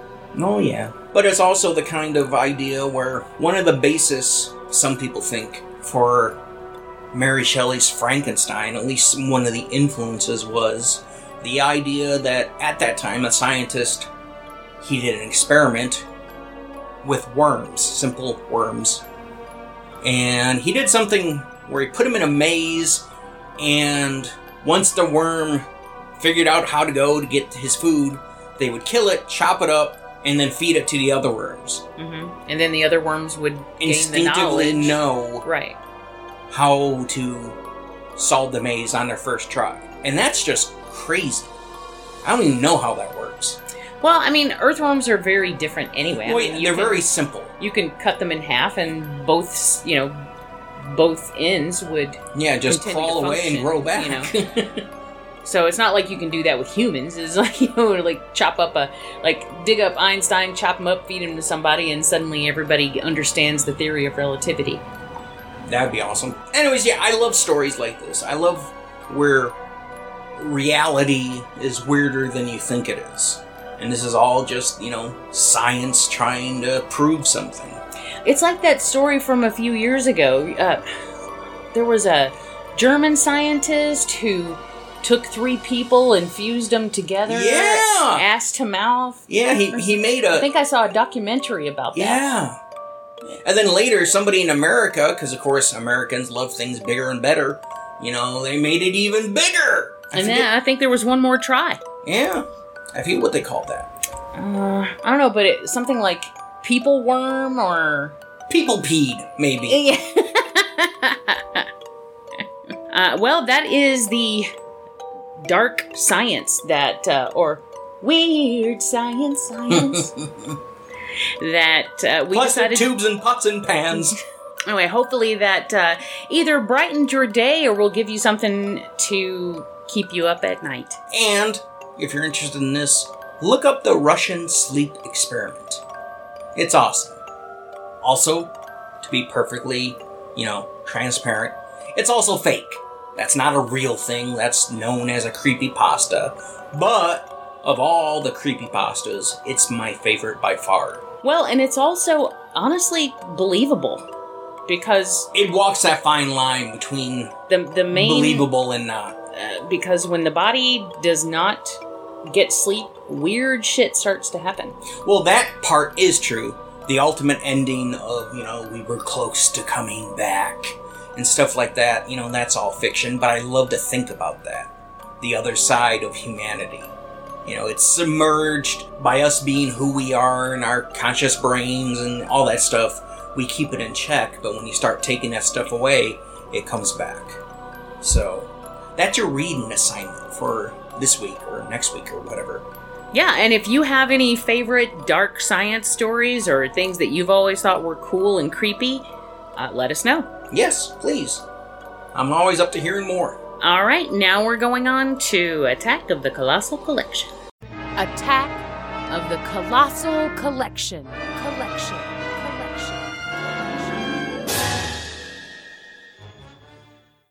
Okay, we're here with some collection films to discuss, but we don't have a whole lot because we finally ran into Where we left off last time.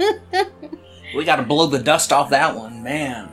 Yeah, we um we haven't been doing a lot of collection watches lately, and the majority of that is my fault because I got hooked on.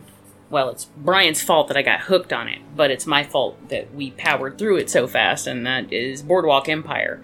Well, yeah, we, so that took up about a month. we recently went through all the Boardwalk Empires, and before that, we recently, well, not recently, but before that, we did all the Sopranos. That yeah, that was last year.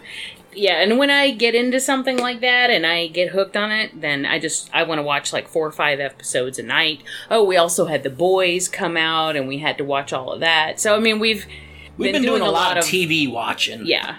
And that's because it's a good time to watch TV. Hell, we haven't even started the, uh, Oh, there were Stranger Things too that we watched. Oh yeah, we did Stranger Things, but I mean, there's Yellow Jackets. I've heard good things about. There's the latest season of American Horror Stories, the anthology series that's back out. There's so much stuff out there I want to watch. We're always watching movies too, and here is some of the collection up until the last one.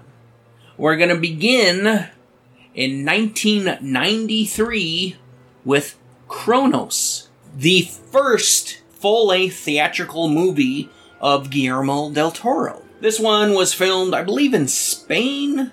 I know that, you know, Guillermo, he's Mexican, but I think he does most of his work, at least his early work, in Spain. When did Mimic come out? That was directly after this. Okay. That was his first big Hollywood film. And then, because he really didn't like his experience with that, he went back to Spain and did another independent, a little movie called The Devil's Backbone, which is awesome. But as for this one, I really dig this movie. It's a brand, well, I don't know, brand new, but it is a new take on the vampire genre. It's a brand new take from 30 years ago. Well, yeah, I mean that's. but you know, I'm kind of sick of the whole vampires could be a metaphor for drug addiction. Yes, I know. I've seen like five movies about that. You can stop making that movie now. Here's one where it really it just comes out of left field. There's an old guy and he gets a hold of a golden thing. It's little round, it almost kind of looks egg shaped, and then by him fiddling around with it, it pops legs out, and something which you would consider could be a stinger like thing. And in the process, it stabs him. And that's how he becomes a vampire. So it's this total clockwork, steampunk, alchemy type of device. And, you know, I love that old pseudoscience type stuff. And it's his journey into vampirism, where he's old and feeble and dying. He starts getting younger and stronger, but he also has a grandson who he sees these effects happening. He knows something's going on. And, you know, of course, granddad loves his grandson. He's saying, oh, don't worry about it. And he's trying to keep him safe from this thing. But he starts getting those urges that all vampires do. And yeah, it's basically a vampire story, but what sets it apart is not only the family element, but this whole strange, messed up device thing that causes his vampirism. I love the idea behind it, and it's easy to see why Guillermo became su- such a big name because even though this is his first movie, I don't think it has any of the first movie flubs or just, you know, mistakes, or hell, not even mistakes, but growing pains that a lot of directors, you know, sometimes experience. I don't think it feels like a first movie. No, that's why I had to double check. And before this, he had done some TV and such, like in some shorts, but not a full fledged movie. This was his first try at that, and I think it's a hell of a try. Because yeah, if you're gonna do something with vampires nowadays, and yeah, this is 30 years ago, but it's still relatively modern, I guess. Well, it was actually very close to Bram Stoker's Dracula. So Yes. th- that was hot and heavy at the time, and vampires were big. So that was kind of a refreshing, different take. I kind of wish that it was a little more well known and it had taken off a little heavier. Like it just, Yeah. no one really talks about it. No, I mean, the people who know about it usually end up liking it. I don't hear too many people bad mouthing this I've movie. never heard a negative thing about this movie. But uh, yeah, I mean, and it also has uh, Ron Perlman in here, which is cool. I mean, Perlman and Del Toro, they have been friends forever, and it all traces back to this. In addition to Perlman, there's also Federico Luppi. I probably mangled that, but he was a somewhat known actor in Spain. So, yeah, like I was saying, if you're going to do something with vampires, for God's sake, do something new. Don't do the same old, same old, and don't do the drug thing again. This was a fine example of that. Even though it was 30 years ago, I don't know if anybody has topped it in as far as being a unique take on the vampire mythology. There No, might be I mean- something in there I'm, you know, I'm just not remembering right now, but Well, I mean, they've done different things like Afflicted was, I think, that, a, yeah, a that, very good. ta but even then, it was the same stuff. it's very you know? classical. They put a new angle on it, though. Right, right. You know, you, you They got, told the story in a different way, yeah, but it you was got a first-hand account of what's going on. Anyways, yeah, if you've never seen Cronos, I highly recommend it. Of course, it's Del Toro. He is a masterful filmmaker, and his movie just looks amazing. So again, it shows even at his in his beginning, he knew how to use a camera and knew how to make something look damn good. But it's also just it's a good horror movie, you know, regardless of, you know, who did it and all that. It's so good that both Jamie and I give it a 4 out of 5. We now come to one of the all-time classics of the 90s. This movie, when it came out, it hit hard, and soon everybody in like the whole kind of like goth and you know dark scene and all that they were so affected by this movie. Everybody emulated this movie. Everybody in that scene was dressing like this movie.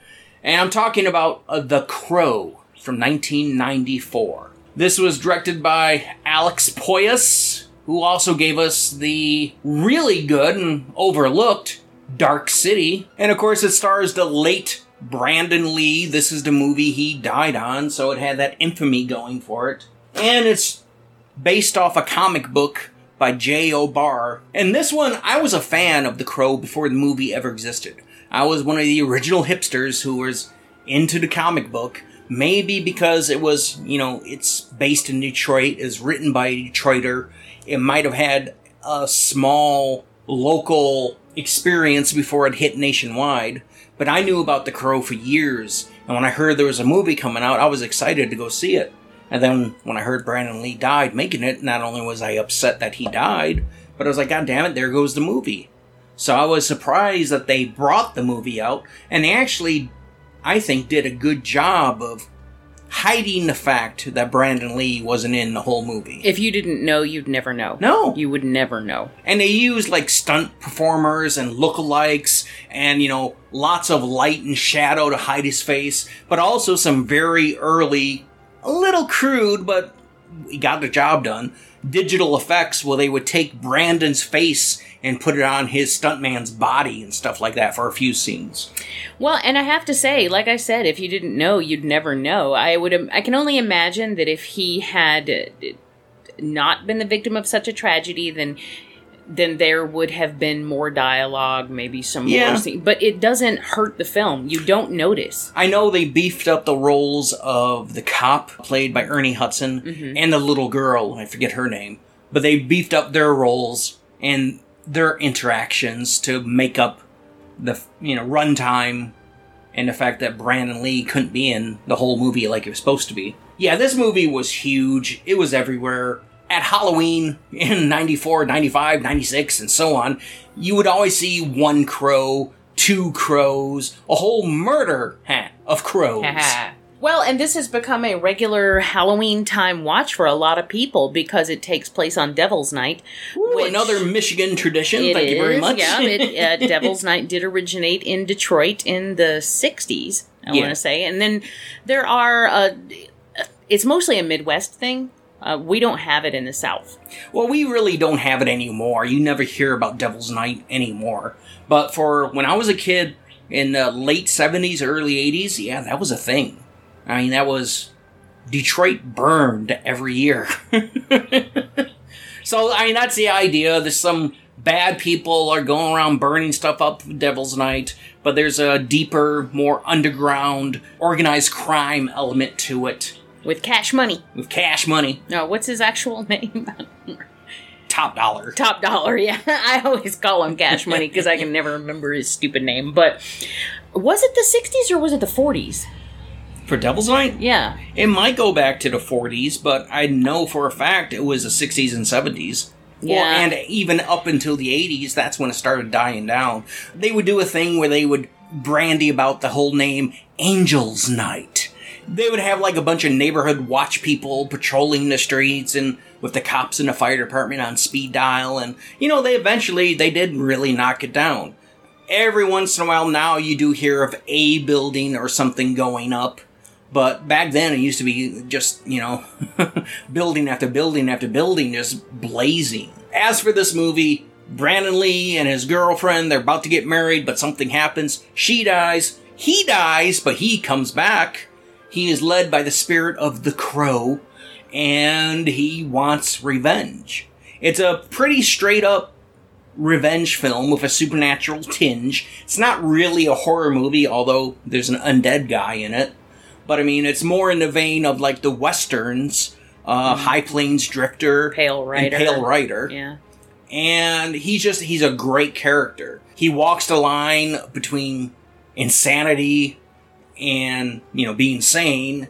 He is very violent. He's merciless to the people who did him wrong, but he's also there to help others. It's a shame that Brandon Lee died in this film. You know, just for the simple f- sake that he died, but also I think this movie really would have been a big launching point for him.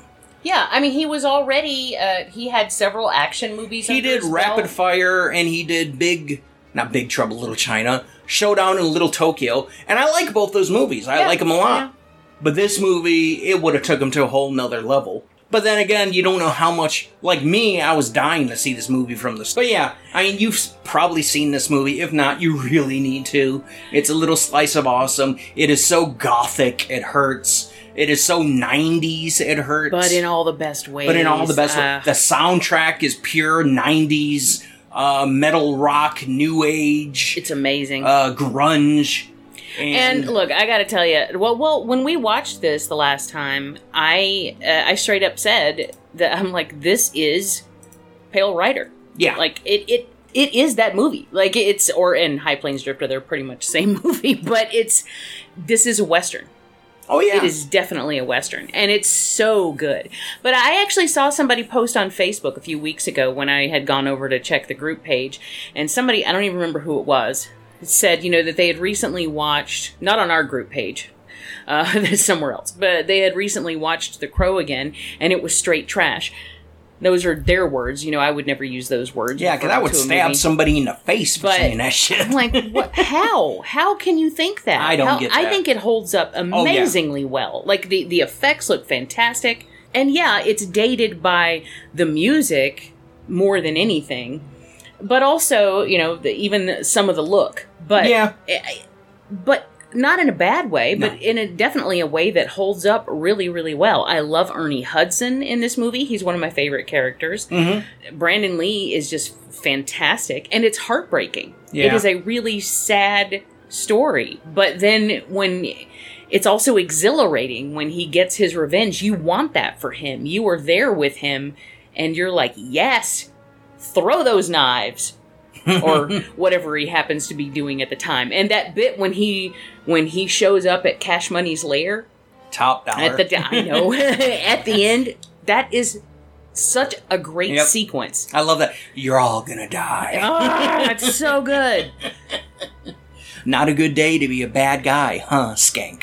Now it is it is a hot debate within the horror circles, and it has been for years. If this is a horror if movie, this is a horror film No. or not, and no. I don't think it is. But it, it has mean it's any somebody back good. from the grave, but then again, like you said, so does High Plains Drifter, so does Pale Rider. I don't consider them horror movies either. You know, hey, whatever. If you do, great. Whatever gets you to watch this, just watch it. It's an awesome movie. I think if I had to categorize it, like if somebody forced me to, I'd probably say dark fantasy. Yeah. You know, but Or an action flick because there's or lots of fights yeah, and gunfights. It is and, definitely an action film too. But either way, it not being classified as horror to me doesn't mean I love it any less.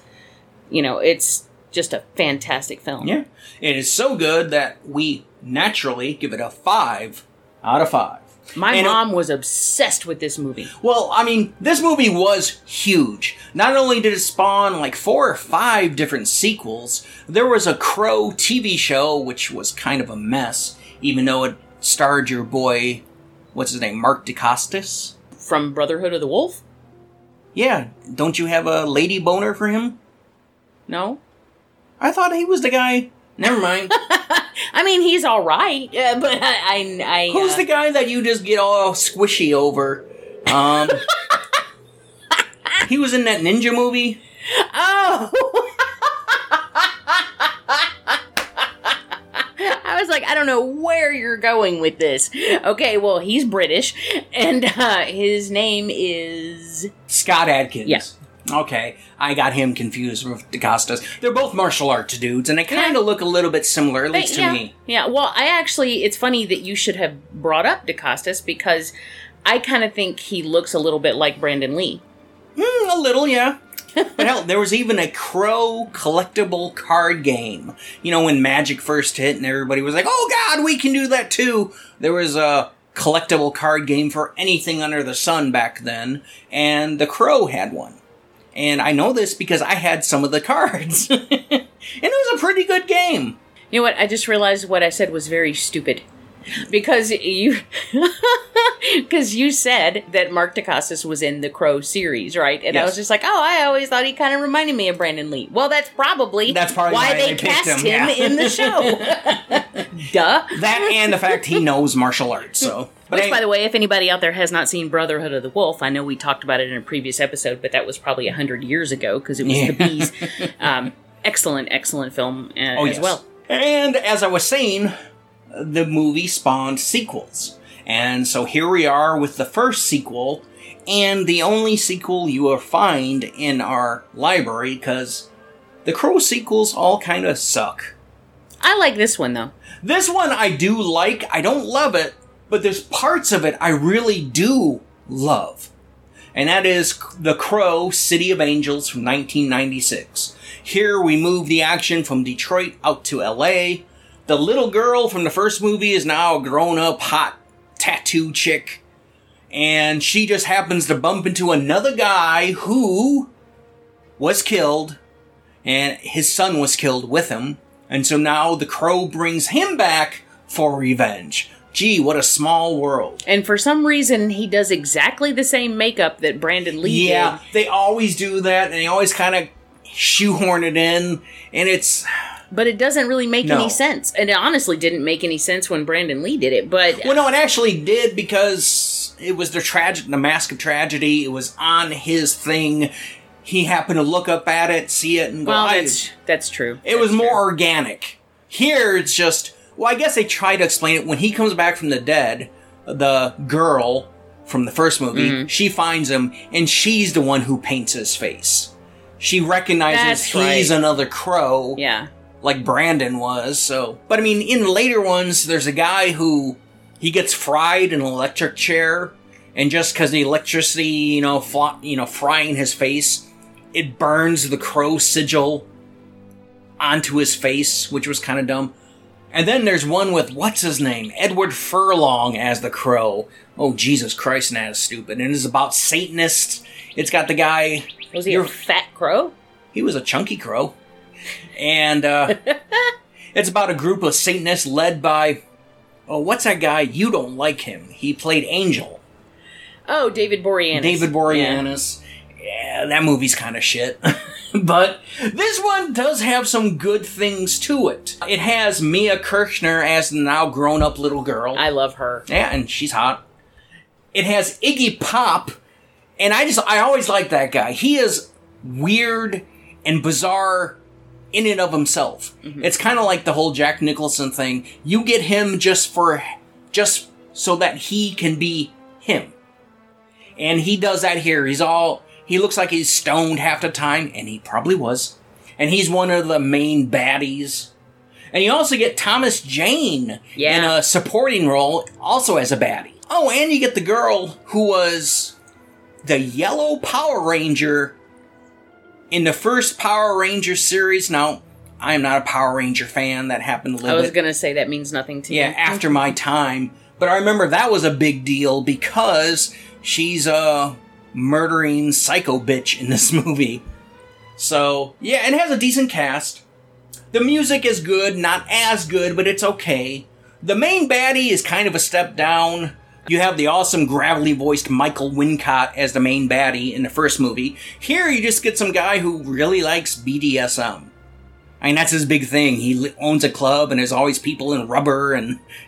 BDSM ain't evil. If you're into it, more power to you as long as everybody you're playing with is into it as well. Mm-hmm. But back in, you know, there. Use your safe words. Exactly. But back in the mid 90s, it was still woo, scary and taboo. And It was before the internet. yeah. The guy they got to play uh, the crow in this one, a French actor. He's yeah, I was gonna say he's French, but he's from something. We know him from something else, and I like him. And I thought he was a really good choice for this, considering you know we don't have Brandon Lee anymore. I thought he did a really good job. Vincent Perez. And he does a pretty good job. What I do, he's no Brandon Lee, but what I do like is they give him some more moments of uh, being psychotic, being crazy. He has a few good lines and a few good scene chewing moments in here where he's just totally off his nut. And I like that because that was an aspect of The Crow, at least in the comic books. Brandon kind of touched on that here and there. Uh, he does the Jesus joke and he, you know, gets shot in the hand and he does some various things. But here, I thought they actually gave him a little bit more uh, leeway to act insane. Because, you know, he did just come back from the dead. That's got to be a hell of an experience. So I like that. I hate the look of this movie. This is uh, mid 90s, so you have color filters galore. And I know they did it for stylish reasons and whatever, and it's supposed to be LA, so I guess LA is all piss colored. If any of our listeners live in LA, please let us know if everything looks like piss. I've been to LA numerous times, and I never noticed that. But then maybe I couldn't see it through the fog. Sure. I mean the smog. and the other color is purple. So everything is a yellow and purple. And I sometimes like when directors play with coloring for dramatic effect. One of my favorites is the movie Vamp, where everything in that movie is purple and green, I think, kind of like the mm-hmm. Joker colors. Mm-hmm. And that's done really well. Yeah, well, down in the sewer part, it actually looks like creep show. creep show. Yeah. You know, it. So yeah, But here, just it's so overdone and it's so omnipresent.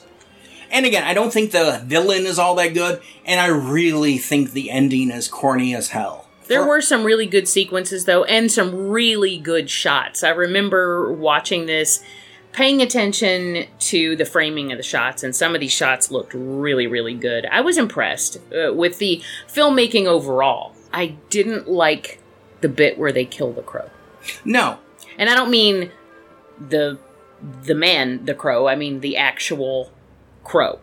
You know, where she gets him in the tower and yeah, and then like he this BDSM guy who also is a drug uh, dealing kingpin also has a blind fortune teller servant. It's just it's weird. It's weird for the sake of being weird, and uh, they figure out the crow and all that stuff, so they kill it, and then the bad guy becomes a crow. It, it is it's way too convoluted for its own good. And there's even some bits in here like there's a story element with the crow, the man is like, what happens next? And Sarah, that's the little girl's name, she tells him, well, you do what you're supposed to do here, and then you go back. And then he's like, what if I don't want to? And that right there kind of spits in the face of the whole idea of the crow, because it's all about getting revenge for your loved ones. You want to go back. You want to be with them. You're here to get revenge, to get justice for the wrong that was done to you. But once it's done, okay, I get to go back and be with my family in heaven and all that stuff.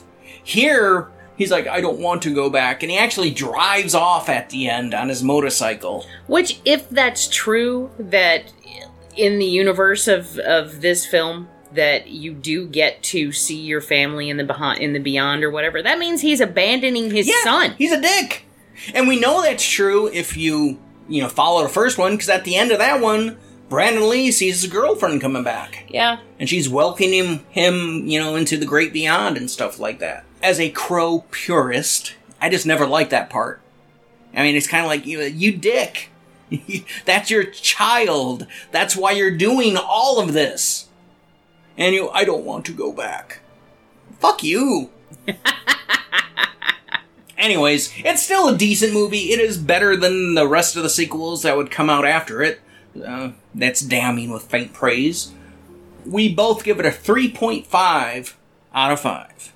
And you know, there's still talk every once in a while of another, of a Crow remake or reboot or something. The Last time I heard anything about it, the guy who played Aquaman, Jason Momoa? yeah, he was supposed to be the Crow. The Crow ain't supposed to be big, some big, huge Arnold Schwarzenegger looking guy. He's supposed to be like an average dude. Right, right. I mean, who is gonna mess with Jason Momoa to get, to kill him and his family? I mean, yeah, big, you know, big tough guys can get killed and murdered and their family killed just like anyone else. But it's, I don't know. Seeing him come it just back, doesn't seem as likely. No. Yeah. But Also, I don't know if it would work as well today. I mean, it's just it's so 90s. Oh, it very much is. They would really have to. I mean, because again, it is a basic revenge tale. I mean, Jay O'Barr, the guy who wrote the comic, he lost his girlfriend to a junk driver, and this was his way of coping with that. He had a lot of anger, and he had to get it out, so he made the comic Is that why you like it so much? it resonated with me. So I can understand that, and that's why I do. I legit love the comic, and I love the first movie. And I wish they would do something new with it. I don't know, just making it a generic action flick with Aquaman as the crow. I just, eh. Although I will give him some credit. He was Conan in the most recent Conan remake. And while I dislike that movie a whole lot, he played a pretty good Conan. But then Actually again, like he was Jason Conan. He was huge. Yeah. So I like Jason Momoa. I think he seems pretty like a straight up dude. yeah, And I was a I was a fan of his for the, you know, 5 minutes he was on Game of Thrones. yeah, exactly. Next up is a movie I love. Well, then why don't Man, you- We are just cruising through the 90s is what we're doing because this one is another one from 1992. Ninety three. Oh. Because this is another one from 1993. and it is The Crush, uh, starring Alicia Silverstone and Cary Elwes, Mhm. uh, are our main people, but also that chick from Buffy plays her friend Oh uh, yeah, Cheyenne. Oh, she was the just in that- lesbian girlfriend of Willow. yeah, she was in that movie that we watched recently. The it was a Lovecraft, thing. Yeah, and it was not good. And it was Yeah. Amber Benson. That's right. that's it.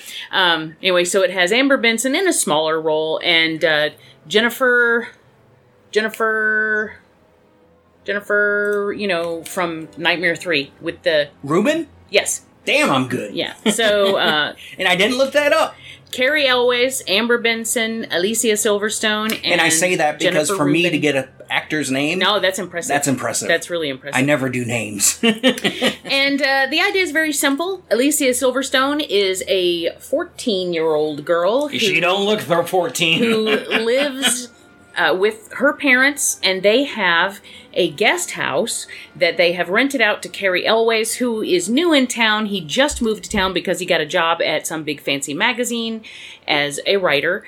And he's looking for a place to live, and so they had their guest house for rent, which is over the garage out in the back. And Alicia eyes him and gets a crush. But she's not like normal 14 year old girls when they get crushes. She's dangerous. yeah. She will take out anybody who gets in her way. And it's, uh, you know, one of those obsession movies. Uh, it's a thriller, it's not a horror film, but uh, I absolutely love it. I still own the VHS of this movie. Now, we watched the Blu ray, we have the Blu ray. Yeah. But I still own the VHS. Tell them the story behind that. The reason I own the VHS still is because the VHS has her original name, What do you the mean character's by that? name. Well, now if you watch the film on DVD or Blu-ray, her name in the film is Adrian. But that is not correct. That was not her name in the original film. Her name in the original film, if you saw it in the theater, which I did, and if you owned it on VHS, which I do, her name is Darian. And the reason they had to change it was because this was based on an actual person and he used her real name. so they got sued and he had to change the name. I, don't think that it was a one to one comparison as far as what happened with the actual Darian and what happened in this story. I don't know exactly how close it was. I haven't done that much research into it, so I don't know if it was just a, an inspiration type thing or if she really was this fucking psychotic, but it happened to him. It's pretty much the same story. Like he moved into a place and uh, they had a daughter, and the daughter got a crush on him, and she was a little psychotic about it.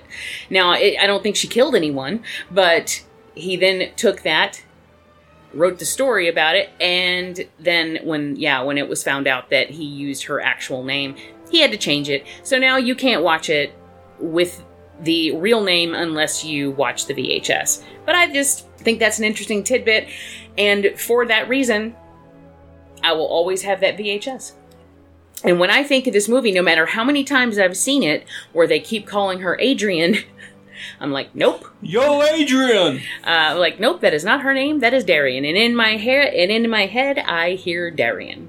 But yeah, this is uh, like I said, it's a thriller. It's from the '90s. They were big back then, and It's I also- love it. Another movie, one of those time capsule movies. Oh, yeah. This movie is 90s as fuck. Well, and they have a lot of music in the yeah, movie. that's what I mean. The and- fashion, the music, it is just so steeped in the 90s. But I don't think that's a bad thing. No. I mean, as much as I give movies from the 90s, specifically horror movies from the 90s shit, and yes, there were some good ones, but there were a, a whole lot of shit ones. I do really like this movie. I always like this movie. It is a, just a good thriller, but I love thrillers, so, you know, it checks off those boxes for me. Oh, it also has uh, Red, who plays her dad. Uh, Red from that '70s show. Mhm. I can't remember his name, but he plays her father. He was also the baddie from uh, Robocop. And the guy at the end who has a very tiny part as her psychiatrist, who she then Gets a new transfers crush her on, crush yeah. onto. We actually saw him the other day in something, and I don't remember what it was, but I was like, "That's the doctor from the Crush" in my head. So there, you know, you can. It's one of those movies where you can pick out people that you know you'd come to know from other things later on. Because this was pre Buffy, so nobody knew who Amber Benson was at the time. What's next? Well, oh, oh, uh, rating, yeah. Well, I give this a five. of course. I give it a four. That's a nice solid four. And honestly, that's higher than I would expect you to give it. So. That's Why fine. would you think I wouldn't give this a? Well, because these kind of obsession thrillers tend to be my thing. You know, you don't tend to love them as much as I do, so I'm always pleased when you do. Eh, Okay. The next one is a movie we recently picked up kind of on a lark. And by recently, I mean like a year or two ago. I saw it in like the bargain, bargain, bargain bin on DVD and like, you know what? Eh, It's like, it was like three bucks or something. I'm like, for three bucks, I'll give it another shot. When I first saw this movie, I was like, yeah, it's okay. But it's one of those movies where it's, it's sometimes fun this plot thread is fun where somebody is a super genius and they know what everybody's gonna do five steps in advance. They've planned everything and you know, but if you stop to think about it, it really starts to fall apart. The one I always remember the most is Now You See Me, the one about the magicians Oh man, and all every that. time we see anything about that movie, you just start bitching. because it is so stupid. These plans are so elaborate that so much if if a fly farted in the room, it would somehow disturb everything. But they accounted for that. It just it's reality doesn't work that way. And I know it's a movie. Movies aren't reality, but I can only suspend my disbelief so far. And this movie tests my boundaries with that. But upon watching it a second time, it is a decent enough watch. I'm talking about Cry Wolf from 2005. Uh, this is a movie about some kids in college, and they like to play a game. What? Because this, we've had this movie way longer than one to two years. Have we? Yeah, we actually showed it to your mom the first year I was up here. She was still living in her original place. Seriously? Yeah. Wow. Okay. well, I stand corrected. But it, de- it definitely was a movie that I picked up on the lark just to give it a second chance. And, you know, it is decent enough. So Yeah, I, I mean, I've it. seen it a couple times. Anyways, here's some kids in college. They are rich upper crust, preppy bastards. They like to play a game. You know, I think it's called like the killer or catch the killer or something, where everybody's supposed to lie and one person in a group of friends is the killer and you're supposed to guess who it is. And if the killer makes it all the way to the end, he wins, blah, blah, blah. But then- Killers are coming. Killers are coming. But then they decided to take it one step further when the new kid at school and the hot brainy chick decide to make a new game but not tell anybody. They want to make up a rumor and get it going around college to see if it affects anyone. And the rumor is that there's a killer called the Wolf. And they design him in his camouflage jacket and his orange ski mask, and you know, he uses a knife, and they come up with this whole big backstory. But then it looks like he might be real. Or did somebody take their story and decided to make it real? And that's essentially the plot. There's a l- nice little mystery. There here, is. You know, I mean, like you said, it has it's it, it has some conceits that you're just like, okay, it's whatever. way too convoluted for its own good. but it is entertaining, I think, and it has that I can't remember her name, but that cute little redhead girl from she was in She was in Kick Ass 2, she was in Wrong Turn. Mhm. she was Um, in uh, My Little Eye, Oh, yeah. and she was big for like one hot minute, and Yeah. then uh, then I just don't see her anymore. For all I know, she probably went to TV. Everybody seems to go to TV. Well, nowadays, TV is where it's at. Lindy Booth as Dodger. It also has Jared Padalecki from the yeah, uh, yeah. Supernatural show in it. Gary Cole. So, I mean, there's, there's some. Oh, and also Bon Jovi. Oh yeah, he plays a teacher. Yeah. So it has a decent cast, and it is fun. It's definitely of its time. I'm with this movie all the way up to kind of like the end when it starts getting really out of control and you start thinking, you know, just one thing, one thing would have changed and suddenly everything would have fallen apart. But, you know, good thing they planned this out so perfectly and it's just, eh. But for a decent watch every once in a while, eh, it's pretty good. Jamie gives it a 4, and I give it a 3. Eh, I like it. I don't love it. I just like it. Another 90s movie. Man, the 90s like the seas. And this is Cube from 1997. This is a damn good movie. You know, it was so good that they've made multiple sequels, and I don't think any of them were ever as good as the original. In fact, I don't think we own any of the sequels. Well, the concept alone has become a, Yes. tra- a, a trope, and and I think this may be the first film to do that. But don't quote me on that because I haven't actually done any research on it. But it's just as far as my memory is concerned, it's a, it's the first movie I can think of where you just pit a bunch of strangers together and see Stick them in a room, and you know, there's But- a ticking clock, and they got to get out. maybe it has something to do with things like the real world you know Oh, putting, pitting a bunch of strangers together maybe that's how the whole idea of that got into our, and then you know led into the later the cringe tv reality shows Yeah. like survivor and, and the bachelor and all those things where you throw all these strangers together watch them interact watch them fight and then one by one well on tv they don't get picked off they get voted off or whatever but uh, in this one, you know, people get picked off. Well, the initial idea, the impetus of this movie was some filmmakers were deciding we need to make a movie, but we don't have money, so it has to be cheap. And so it this is literally a one room movie. It all takes place on one set.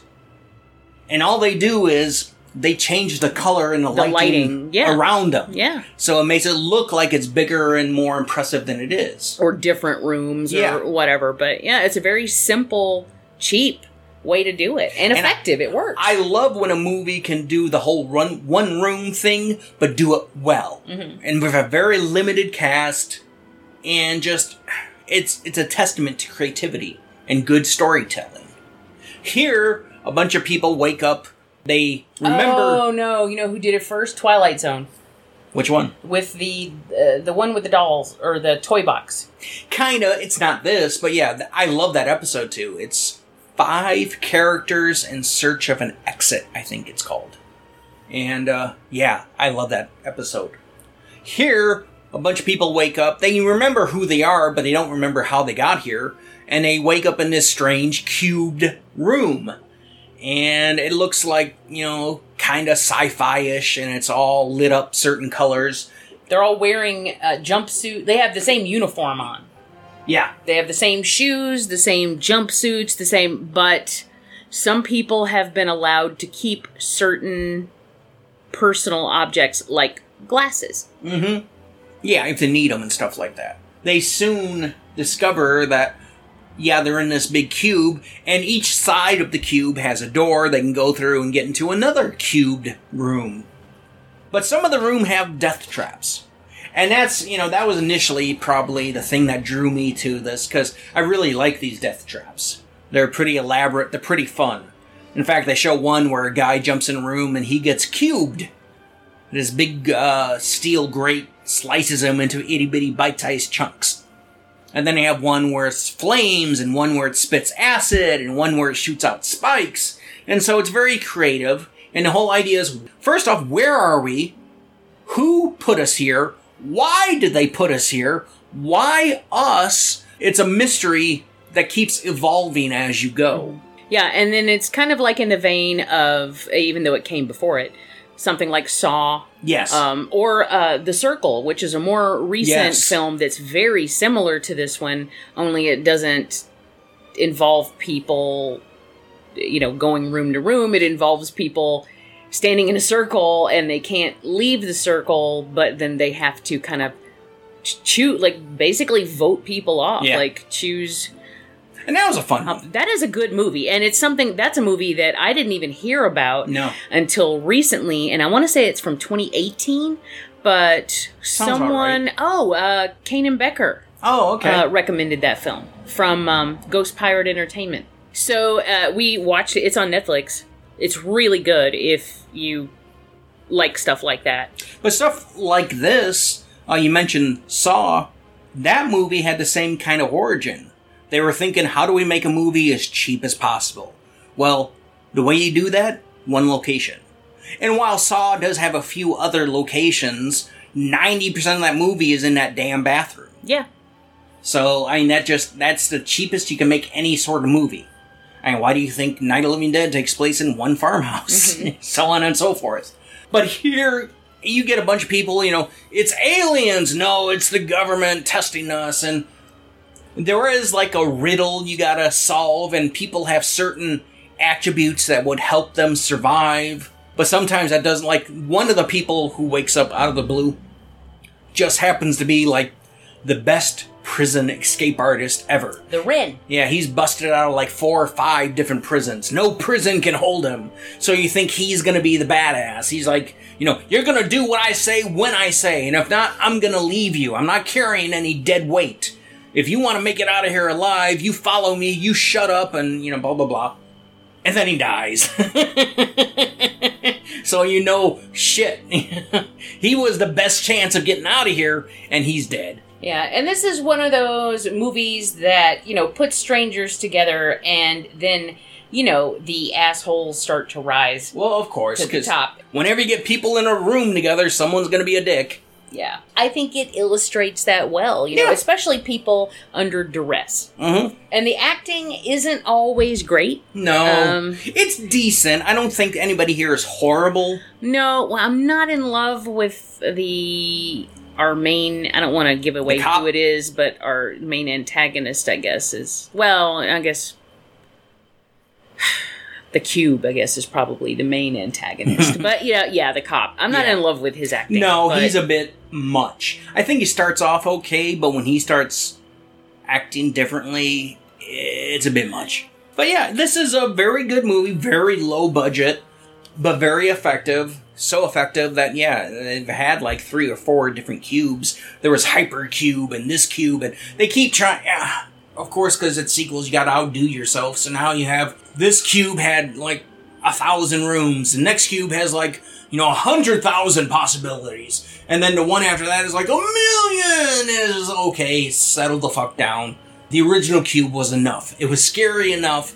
It was deadly enough. It was messed up enough. You don't need to try to make it holograms and cyborgs or any other stupid shit. I've never actually seen any of the sequels. I remember when Hypercube came out, but I never watched it. I seen the first sequel and it was okay, but it's definitely a step down. I saw the next one after that and I really disliked that.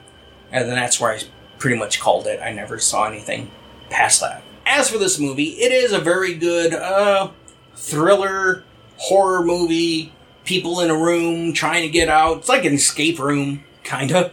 But there's you know death death traps galore. Plus you got people infighting and trying to figure out the mystery of what's going on. It's just it's a lot of fun. It is very original and it was done exceptionally well. So well that Jamie and I both give it a four out of five.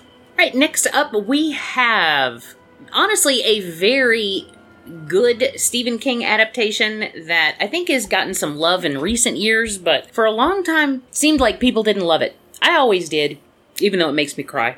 What doesn't make you cry? and that is Cujo from 1983, starring uh, Dee Wallace and uh, that guy from Hardcastle and McCormick. I Yeah, can't remember his name.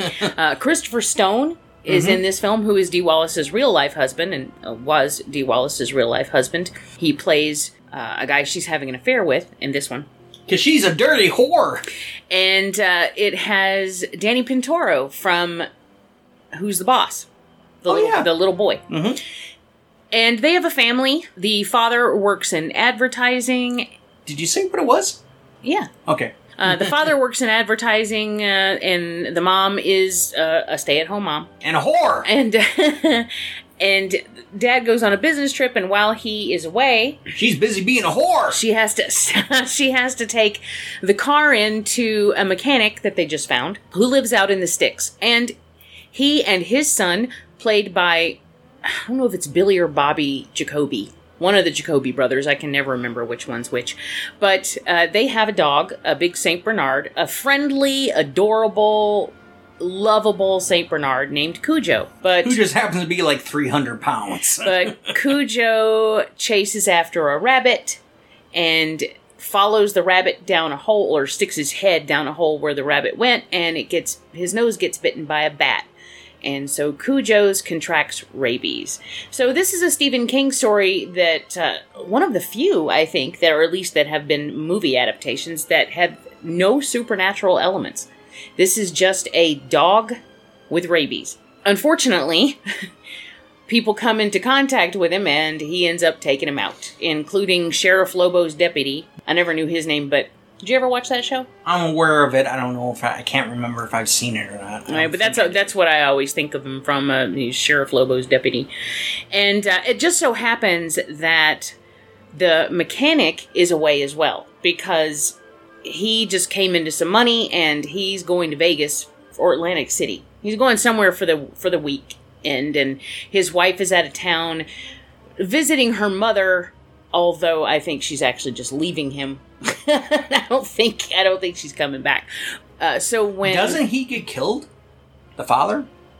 He does, yeah, because The father's friend gets killed. Yeah, and then And the then dad goes over killed. because he's going over to pick him up because he's going to go to Vegas with him. And when he finds his dead body, Cujo is still there, and Cujo takes him out too, so he's dead. But He was kind of an ass. the mother and the son are visiting her family, and so when Dee Wallace brings the car to with her son. to with her son, the car stalls. No one's home, so she can't get the car fixed. She can't get any help. She this can't was before cell phones. she can't use the phone and her car will not go. So she's trapped here and she can't even get out of the car That's Cujo. because Cujo is there and he is in full blown rabies mode. Like he is slobbering and Also, it's the middle of the summer, oh yeah. and exceptionally hot summer. and they have to keep the windows rolled up even and they're dehydrating and uh, danny well his name is tad in the movie uh, danny pintauro uh, but tad at one point passes out in the car and dee wallace does an excellent job this is pretty much her movie and she Oh, does yeah. an incredible job of being a good mom Mm-hmm. risking her life for her son and uh, she, yeah, she throws sells it. down with Cujo, and Cujo easily outweighs her. Oh yeah, and he uh, at one point he takes a nasty bite right out of her thigh, and she the screams that she I have always loved Dee Wallace's scream. Always, she is to me one of the best screamers in Hollywood. I just love her to death. She's a queen of the screens. She is, and when she sells something. She fucking sells it. Yeah. And that whole scene, or which is pretty much like a third of the movie, when they are trapped in the car and dehydrating and it's hot and she's, you know, she's frustrated, she's scared, she's trying to keep her son calm. And in the middle of all that, they're being stalked by a murderous dog who, through no fault of his own, is just on a rampage. And I, it does make me cry because I feel sorry for Cujo. I Oh yeah, I hate can't seeing him suffer like that. It's terrible. But there's even a point where the cop comes and they think they're going to be saved. Surprise! You know, we get uh, a scene where, for us, the audience, you think that the mailman's going to be going out there, and then at the last minute, right before he walks out the door, they're like, "Wait, wait, wait, wait, wait, wait! Bring that back. They're out of town." yeah. So he doesn't go, and you're like, "God damn it!" You know. So Meanwhile, Dad is out in L.A. or something because, like you said, he's an advertisement advertisement man, and they just had a major catastrophe with a breakfast cereal. nothing wrong here. Yeah, he's trying to fix it, so that's why he's out of town. So yeah, you get this woman and a little kid in a little tiny car under the hot, you know, summer sun with a giant slobbering, bloody, disgusting dog that just wants to rip your face off. Yeah, yeah, it's good stuff. I, there, I think that they do a really nice job of folding in the family drama that's there, along with the harrowing situation with the dog. I think it's a really good adaptation. Cujo is a book of of Kings that I love, mm-hmm. but it's also one that he doesn't remember writing. and in the, Cocaine is a hell of a drug. in the actual book, Tad gets killed. Yeah. No, well, he doesn't get killed, but he dies. Yeah, he he dies doesn't in the car, and uh, he was to this day. If you ask Stephen King about it, he'll just be like, "I don't even remember doing that." He does not remember it, but I think it's one of the best books he's ever written. So you know, maybe he needs to Fuel up. maybe. I was actually talking about Maximum Overdrive uh, at work today with Mm-hmm. uh, one of my coworkers, and I was like, you know, he was coked out of his mind when he made that movie, and they're like, really? And I'm like, hell yeah! Like I was like, he'll admit it. Have you seen the movie? Yeah, right. oh, I know what it was. It was because I, w- I called my computer an asshole, and then she started cracking up, and, and she's like, "You just called your computer an asshole," and I was like, and, "But when she said it, she sounded like Stephen King in the movie in in Maximum Overdrive." you just called your computer an asshole. and uh, yeah, when he's like, you know, this machine just called me an asshole. Yeah, and anyway, that has nothing to do with anything. We're talking about Cujo, and I love it. Yeah, I really like it. I don't love it. I don't even love the book. I think it's solid. I think it's good, but it's just kind of like, yeah, it's it's a very basic story. Yeah, Woman and child menaced by a dog of rabies. That's it. I mean, the book is probably one of the shortest books Stephen King ever wrote. Because, you know, God knows he don't write but I anything think that might like be why pages. it's one of my favorites because he doesn't go on and on and on and on and on for Yeah. seven pages about an ashtray. Like he not, and I'm not disparaging King's writing. I'm a huge fan. he just loves ashtrays. But when this is a very stripped down story, and he still manages to get the people stuff in there, but I think that he doesn't flourish it too much. Well, not every story needs to be a novel. This could easily, you know, I think it falls in that gray range between a novella and a novel. But I think because it's Stephen King, they just, you know, fine, it's a new novel. But it is good. I mean, for what it is, it's very well done. The acting's great. I love Cujo in this, and I do feel sorry for him. Because he's just a dog doing, a, you know, being a dog, and he gets sick. He can't help it. He's not evil, he's sick. Yeah. And there are some really nice shots in this film. Oh, yeah. Uh, no one really ever talks about the filmmaking when they're talking about Cujo, but there is a one particular shot that I adore, and it's where you see Cujo cresting the hill in the morning mist, and it's it looks it's like foggy and gothic looking, and here he comes. To me, that's a beautiful shot, and there there are several of those in this film. It looks good. Well, you know, it was done by Lewis Teague. He also gave us Alligator. Another one that I love. More to the point, he gave us Cat's Eye. Another one that I love. That was the that was his next movie after this. Well, and he actually got Cat's Eye because of what he did with Cujo. Yeah. So yeah, you give it a five. I give it a four. It is a good movie. You've probably already seen it because you know it's Stephen King. But if you haven't, check it out. And we are now up to our last movie of this episode. And it's also the last movie in this series to Yes, date. it is Cult of Chucky from 2017. It is what gave us the whole Chucky TV series, in which there's now a whole little army of Chuckies running around. And basically, that's the idea of this one. Chucky has now figured out because of. Did he get it for the Voodoo from Dummies book, or Yep. Okay. he was reading the Voodoo for Dummies book and figured out how to slice his soul up into itty bitty parts so now he can affect multiple dolls. You don't know that going into this movie, so you think it's just another Chucky movie, and it is. You get the, uh, Return of Andy Barclay. yeah, but he actually popped up at the very end of the last movie. You also get Brad Dourif's daughter, Fiona? Yes. and she was the main character in the last movie. Also the main character in this movie. Yeah, she carries over to this movie, and at the end of that movie, she's blamed for all the killing and she's sent to jail.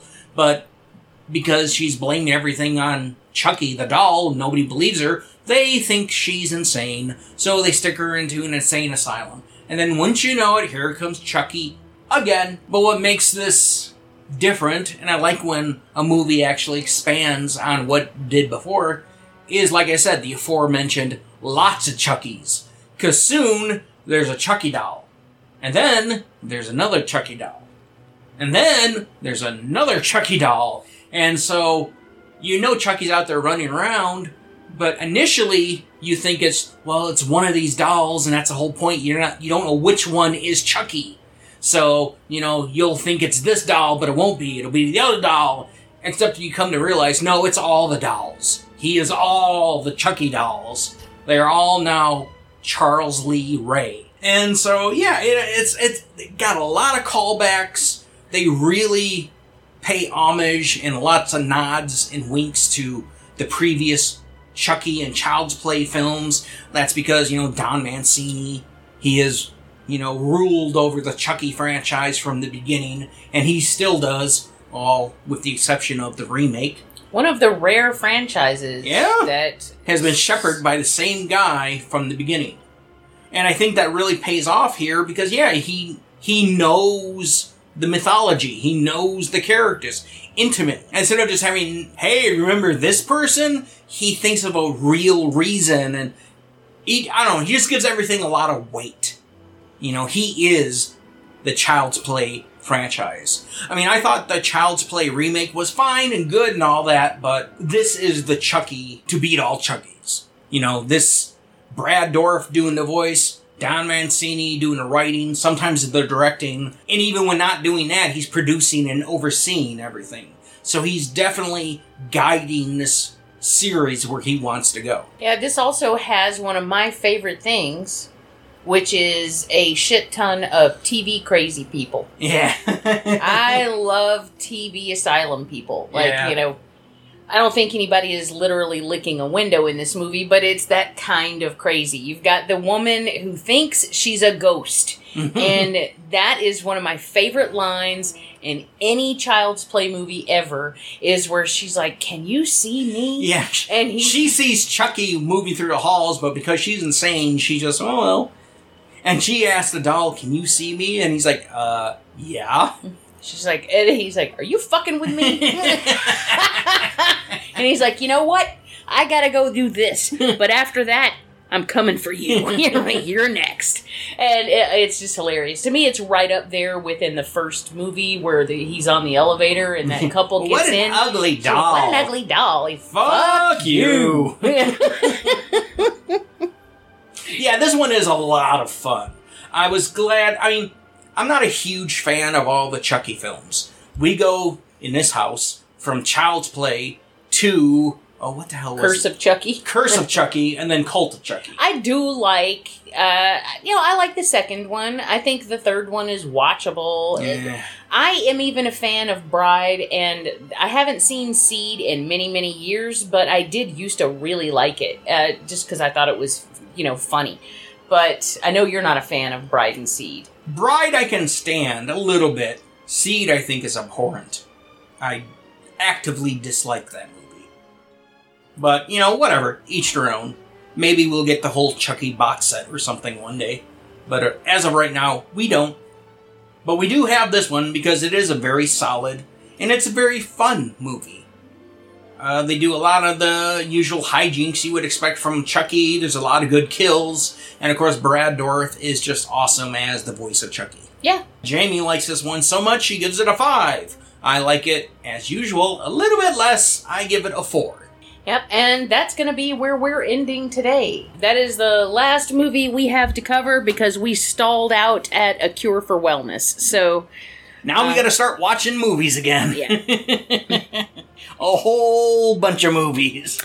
But uh, that also means that we should be getting close to the end of the seas because we are in the CUs, and there's not going to be much after that. So God, I hope not. There's, I mean, I like the movies we have in our collection, obviously, but yeah, we've been in the seas for a long time. I just want a, uh, just a fresh letter Yeah. or something.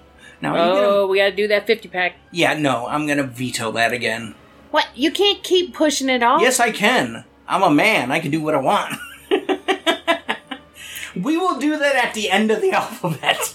You know, 20 years Then, from now. all right, yeah, then you're going to be stuck with six 50 packs in a row, and you're going to be pissy about it. I don't want to watch those fucking monkey movies anymore. I think we covered, as a matter of fact, I was told by a very knowledgeable source that we covered all of those Who is already. that source? Who told you? Besides you, you Me. making shit up. I yeah. mean, me making shit up. Yeah. That's what. All right. Uh, at any rate, that's going to end it here for this segment and this episode. And as usual, we would love to thank you guys for being out there, for spending time with us, and for all the support. We appreciate you, and we love you very much.